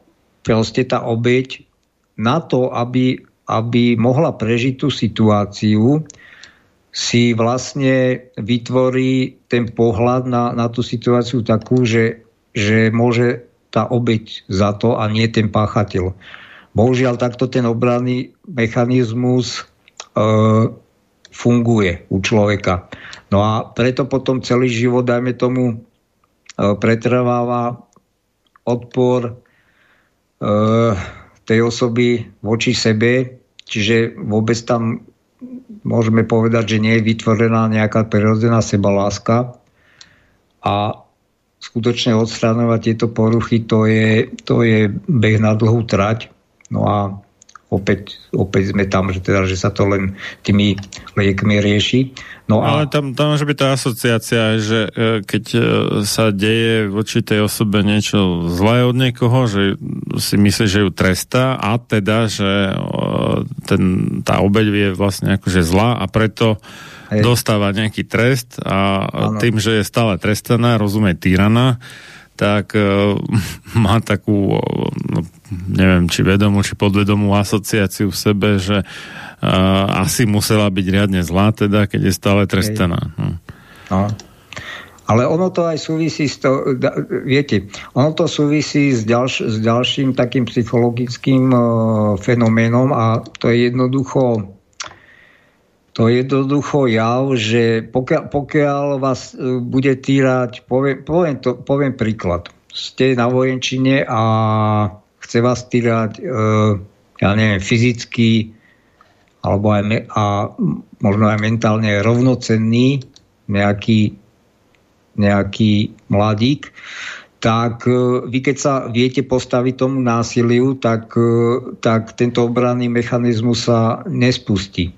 Ale pokiaľ to dieťa, dieťa je e, vo veľkej nevýhode proti tomu des, dospelému, tak vôbec, aby, aby zvládlo psychicky, pretože ono zažíva ten rozpor. Ono, ono, dajme tomu, v počiatku by sa chcelo postaviť proti tomu tyraniu, ale fyzicky ani nejako nemá na to sily, ani mentálne častokrát, alebo vôbec ne, nepripada do úvahy, že by utieklo z domu. Tam do určitého veku tie de, deti to trpia. Proste e, nemajú na to dispozície, aby opustili tých rodičov.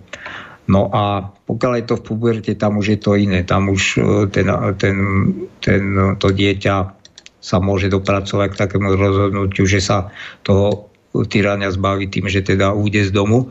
No ale a preto tam nastupuje ten obranný mechanizmus, že jednak je to dieťa závislé na tom rodičovi, to znamená, že možno aj keď občas dostane nájsť, alebo tak jednoducho má sa kde vyspať, možno, možno aj keď na zemi, alebo to je jedno, ale proste tá bezmocnosť v určitej situácii spúšťa ten obranný mechanizmus, aby vôbec tá psychika, psychika to mohla toho dieťaťa zvládnuť, tak vlastne príjme ten pohľad, že áno, že je tam nejaká príčina v ňom samotnom, že prečo sa to deje. Takže takto nejako aj ten štokholmský syndrom vzniká, že jednoducho e, obete ja neviem, nejakých teroristov nakoniec, nakoniec si sugerujú, že oni sami vyvolali, vyvolali ten, to agresívne chovanie tých teroristov.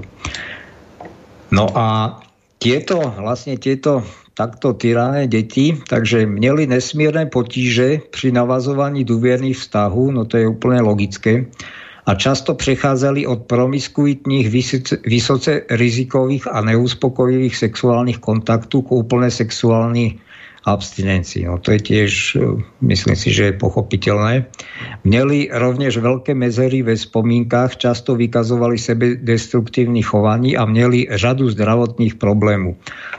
A teraz na druhej strane toho spektra u osob preživších prírodní prohromu se títo príznaky vyskytovali jen ojedinele. No a teraz No, lebo tam, tam, tam nie je akože tá manipulácia v tom zmysle, ano, že je to jeho ano. chyba, hej, že tak ano, bere, ano. že vis major, alebo teda tá zásah z hora, tak ano. si nehovorí, že on za to môže a že on hej. je vinný a tak, no. Presne tak, no. Ono, ono častokrát aj vlastne mm, ľudia, ktorí prežili holokaust alebo proste mm. koncentračné tábory majú, majú do konca života vyčitky v tom zmysle, že teda oni prežili na úkor niekoho iného, hej? čo mm. je tiež logické, lebo tam, tam o nejakej spravodlivosti sa nedá hovoriť.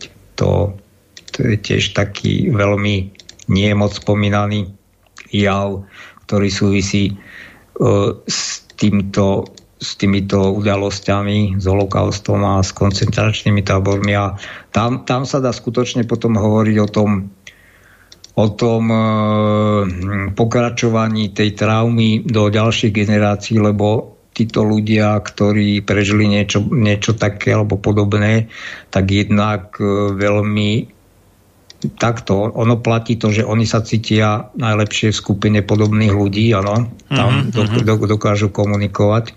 Že si vyhľadajú aj partnera takého razenia, teda, nie? Aj to môže byť, áno, mm. ale potom už tie deti, tam, tam, tam nie často sa rozpráva o tých veciach pre deťmi, lebo, lebo je, to, je to nezdeliteľná skúsenosť, to za prvé, a, ale tá atmosféra je tam proste taká poznačená neviem to ani pomenovať, ale jednoducho sa to prenáša aj generačne potom e, na tých potomkov, aj keď vlastne tam k ničomu takému nedošlo u tých detí, takže to sú veľmi zaujímavé javy a tu skutočne môžeme hovoriť o tom, o tom nejakom rodovom postihnutí až do 7. kolena. No. A pokiaľ to pokiaľ to niekto z nich nepretrhne alebo nezačne s tým pracovať a nezačne... Ono, ono v konečnom dôsledku, ja som to síce nechcel tu začlenovať, chcel som to nejako, nejakú samostatnú tému, ale myslím si, že je to dobré takto dávať do, do súvislosti, že v konečnom dôsledku z toho duchovného hľadiska prídeme na to, že, že za všetkým ako keby bol nedostatok lásky. Či sú to vojny, či sú to, či sú to tieto uh, vnútro rodinné všelijaké problémy, tak jedine e, teda vychádza mi z toho, že, že ľudia jednak e, vytvárajú zlo e, jeden voči druhému alebo robia zle, zlo jeden druhému a bohužiaľ potom genera- generačne sa to ťahá. Vidíme to aj na národoch, že teda ten národ si nesie nejaké krivdy. Vidíme to na Polsku, teraz Polsko a e, versus Rusko, to je, to je stáročný problém.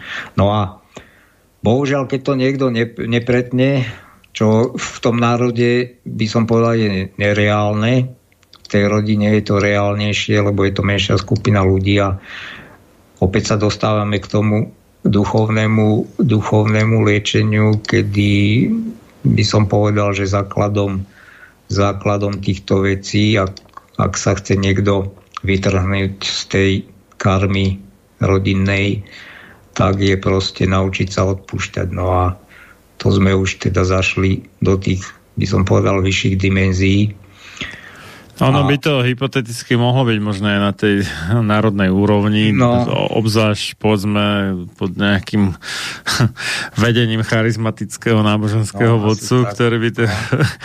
nejak ako viedol ten národ k tomu. Hej a, ale je to ako keby také, nechcem povedať, že lákavé, ale e, ľudia majú tú prírodzenosť vrácať rany, ktoré utržia a dokonca prekvapivo aj deti za svojich rodičov alebo prarodičov. No ale e, keď si neodpúšťajú, tak e, obzvlášť je to markantné u tých, ktorým sa vlastne tá krivda nestala, že ano, sú iba potomkovia ano. teda tak to potom vedie do pekla, vedie to k ďalším vojnám a ano, v podstate ne, nekončiacej špirále násilia. Áno. Ono skutočne platí to, že zlo plodí len zlo. Konečnom dôsledku ono, ono, ono pravdepodobne opäť z, z toho duchovného hľadiska to si každý jedinec musí prežiť e, sám na sebe a sám v sebe vyriešiť, lebo iná cesta neexistuje. Nedá sa to zvonka žiadnymi, žiadnymi prostriedkami, ani politickými, ani ekonomickými, ani neviem, akými sa to nedá nastoliť, táto rovnováha. A pravdepodobne teda vývoj každej individuálnej duše závisí práve od tohoto, si myslím. A Takže... No, no, že, že, no, sa povie, že čo je láska, aj množí si pod tým predstavia nejaký poznesený stav, neviem, hej, citov, alebo citové pohnutie, alebo poznesený no. stav mysle, neviem tak, ale to, to, to je, no. hej, hej, to, to je skôr zalúbenosť, ale Uh, asi taká najlepšia, čo som ja na to došiel, uh, definície lásky, akože že voči tomu, koho milujem, že mu chcem dobre, teda mám dobrú vôľu vlastne voči nemu. A aj ten manželský slúb, ako, že človek predsa nemôže logicky slúbiť, že budem v rovnakom povznesenom stave mysle po zvyšok života. To je aj celkovo nezmysel. Hej, že a, ne, nemôže sa predsa pod tou, tým slubom lásky mysleť to, že bude mať rovnakú eufóriu, čo, čo ne. neexistuje, lebo eufória zákonite vždy musí vyprchať po nejakom čase, maximálne dva roky a toto už je extrém a tiež akože budem cítiť stále to isté, lebo však e, city sú vnímanie, nemôžem si namýšľať, že budem stále vnímať to isté. I to by som sa stále musel pozerať na tú istú, neviem, bielú stenu alebo čo, aby som stále vnímal to isté, čo tiež nezmysel. Ale čo, čo by som mohol slúbiť, ako, ako predsavzatie, teda akt vôle, že si to zaumiením, je, že budem mať nejakú že dobrú vôľu voči niekomu. A preto, mm, keď už máme teda tú veľkú noc, tak uh, aj keď toto je vlastne vianočná záležitosť, ale uh, že taká ako keby formulka náboženská, uh, že sláva Bohu na výsostiach a na zemi pokoj všetkým ľuďom dobrej vôle. Čiže mm. to je vlastne to, že ľudia dobrej vôle sú tí, ktorí majú ako taký nejaký možno základný postoj v sebe e, tú lásku, teda, že e, nechcú iným zlé, alebo naopak teda chcú im dobre. A to, to, to je toto. A, a práve ten ako nedostatok lásky je vlastne nedostatok dobrej vôle v skutočnosti. Hej. No ono, ono v podstate tým, že sme nedokonali všetci hmm. a máme, máme svoje chyby, tak pochybujem, že by u niekoho nedošlo k ne, e, po, počas, počas celého života k nejakému pocitu krivdy, mm-hmm. že mu bolo ukrivdené a vlastne sa dostávame ku, ku koreniu všetkých týchto vzťahových problémov, či je to už v rodine, či je to, či je to v práci, či je to medzi národmi. A vy keď hovoríte, že má dobrú volu, tak opäť, opäť skončím tam e, pri tej pri tej by som povedal príčine, že keď, keď uznáme fakt, že každý má zažil pocit, že mu bolo ukrivdené alebo ubližené, tak skutočne e, jediným východiskom je naučiť sa odpustiť. A potom sa prejaví aj tá dobrá vôľa. A Mm-hmm. A v tomto je krása toho slovenského jazyka, že, že odpustiť, akože pustiť od seba.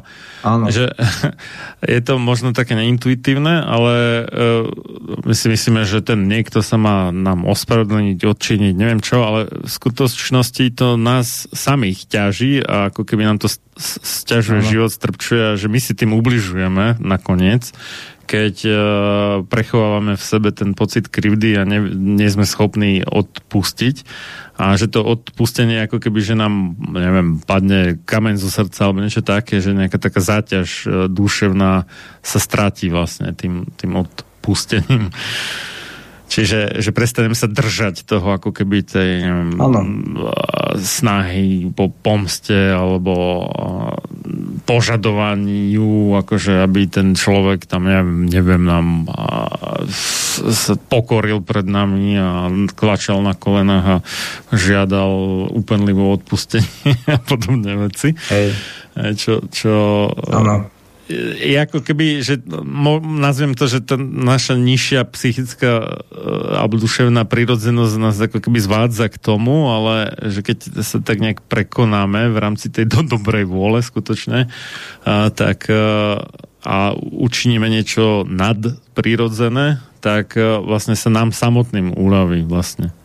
No ono, áno, čak ono je to tak, viete, ja som, dokonca sú už aj vedecké publikácie o tomto, nie, žiadne zlat, nie sú to žiadne mm, žiadne teoretické, filozofické zlataniny, ale presne hmm. napísali to odborníci, ktorí sa tiež ako buď liečia nejako ja neviem, psychiatrických alebo proste ľudí, ktorí, ktorí trpia kvôli mm, nejakým krivdám a tak ďalej.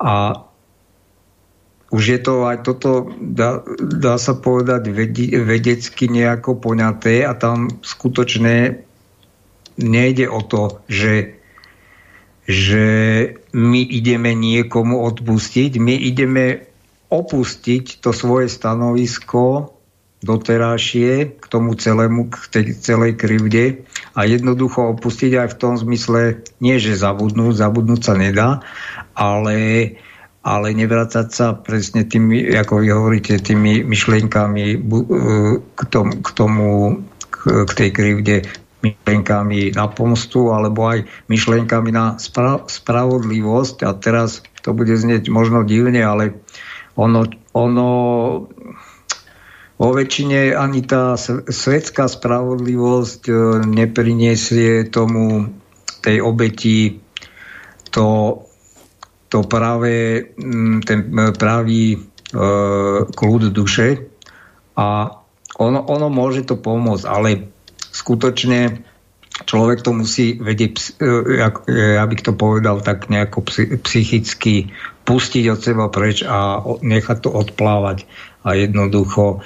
Bohužiaľ, bohužiaľ no, ľudstvo sa bez tohto nepohne. To sme ozaj už zašli do takej, do takej ale je to súvisiaca vec, no a ja to už máme Máme pár... Ale ako, trošku to súvisí ako keby taká do istej miery a u časti rôznych tých psychiatrických diagnóz no, no alternatíva no k tým psychofarmakám.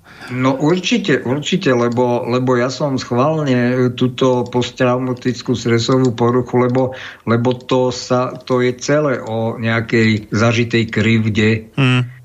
a, a vlastne tieto obete si to, to sú tak ťažké ťažké traumy, to ako sa nemôžeme čudovať nad tým, kto si to vie, kto je trošku vnímavý a akože citlivý, tak vieš si to predstaviť, e, čo, aké, aké obrovské problémy to potom prinesie tej obeti na celý život.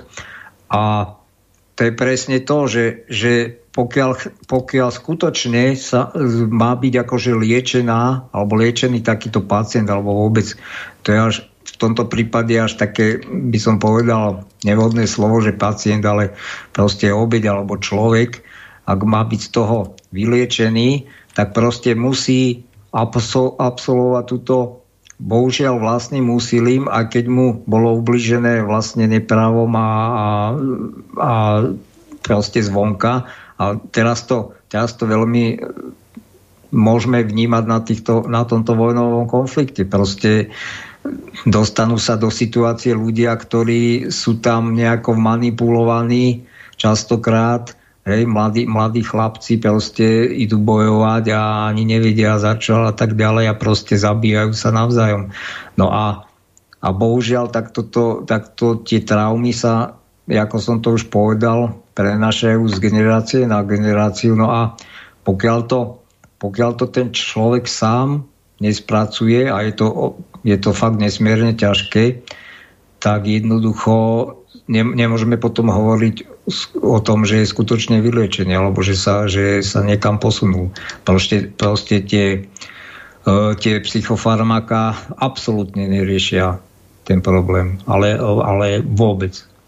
Takže, no a to už máme len pár minút, takže ja tu mm, nadviažem to, no, ja nadviažem na to, že kam, kam smerujem, že e, čo sa, čo sa teda dostáva potom do, tých, e, do, do tej DSM, do toho e, katalógu tých diagnóz.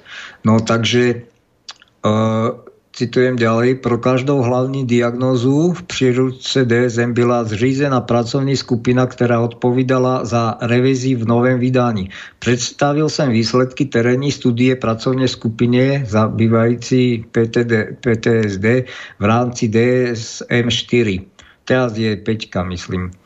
E, tá, tá 19 hlasy ke dviema odhlasovala vytvoření novej diagnózy traumatu pro obieti interpersonálneho traumatu. Čiže, čiže v tých rodinách hlavne, čo sa týkalo tých detských obetí. Mala mať názov Diagnóza blíže nespecifikovaného extrémneho stresu, neboli skrátenie komplexní PTSD. Nedočkavie sme pak čekali na zvieženení čtvrtého vydání príručky DSM v kvietnu 1994. K našemu prekvapení sa však diagnóza, ktorou naše pracovní skupina schválila naprostou väčšinou, v konečnej verzii neobjevila. Nikto z nás nebyl ani kontaktovaný. Jednalo sa o tragické opomenutí. Znamenalo to, že u veľkého počtu pacientov nepôjde stanoviť presnou diagnózu a že lekári a výskumní pracovníci nebudú moci títo pacienty vedecky určiť vhodnou léčbu. Nemôžete vyvinúť léčbu pro zdravotný problém, ktorý neexistuje. Neexistence diagnózy staví terapeuty před vážne dilema.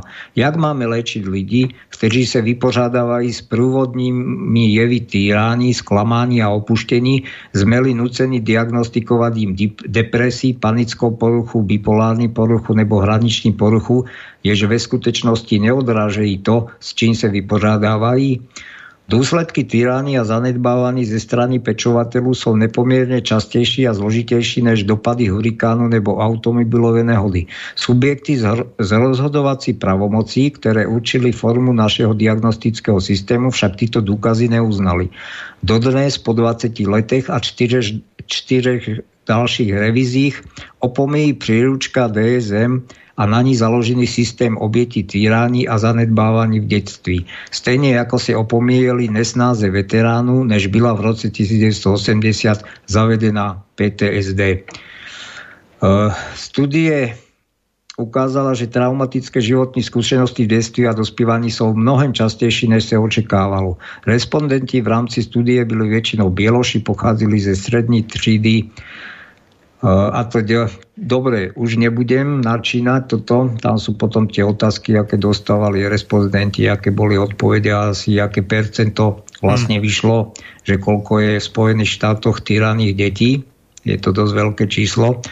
No a vlastne opäť to len zakončím tým, že za všetko teda môže láska alebo nedostatok lásky, ale ono na jednej strane vieme, že, že nedostatok lásky vnímame to tak, že nám chýba láska, ale v konečnom dôsledku my sa musíme naučiť odpúšať a tú lásku v sebe vybudovať a jednoducho ju rozdávať tým ľuďom okolo seba, lebo tiež nemôžeme čakať, že niekto ju bude nám dávať, keď je jej taký nedostatok všeobecne. Takže... To boli, myslím, veľmi pekné slova na záver v tento deň vo veľkonočnú nedelu, ktorá už o minútku skončí. No. Ďakujem veľmi pekne za zaujímavé údaje a prajem vám aj všetkým poslucháčom pekný nový týždeň. A teraz neviem, či mám prejať veľa vody, devčatám, alebo málo vody, asi ako kto chce, primerane. A no, niekedy možno v maji, neviem, či sa podarí, alebo prípadne až v júni by sme dali pokračovanie uh-huh. a, a so mnou teda sa budú môcť posluchači e, počuť naživo o dva týždne, ale pravdepodobne ešte medzi tým uh, pichneme nejaký, čo som už stihol nahrať, ale ešte nezostrihal, nejaký rozhovor s Petrom z Austrálie o tom, ako je teda koronafašizmus v Austrálii a mnoho ďalších súvislostí, a tak to bude asi na dlhšie, lebo sme nahrali vyše 5 hodín, takže ďakujem veľmi pekne a do skorého počutia. Tak a ja sa lúčim a dúfam, že sa dožijeme ďalšieho pokračovania. Dobre, do počutia. Do počutia. Táto relácia vznikla za podpory dobrovoľných príspevkov našich poslucháčov. Ty, ty sa k ním môžeš pridať. Viac informácií nájdeš na www.slobodnyvysielac.sk Ďakujeme.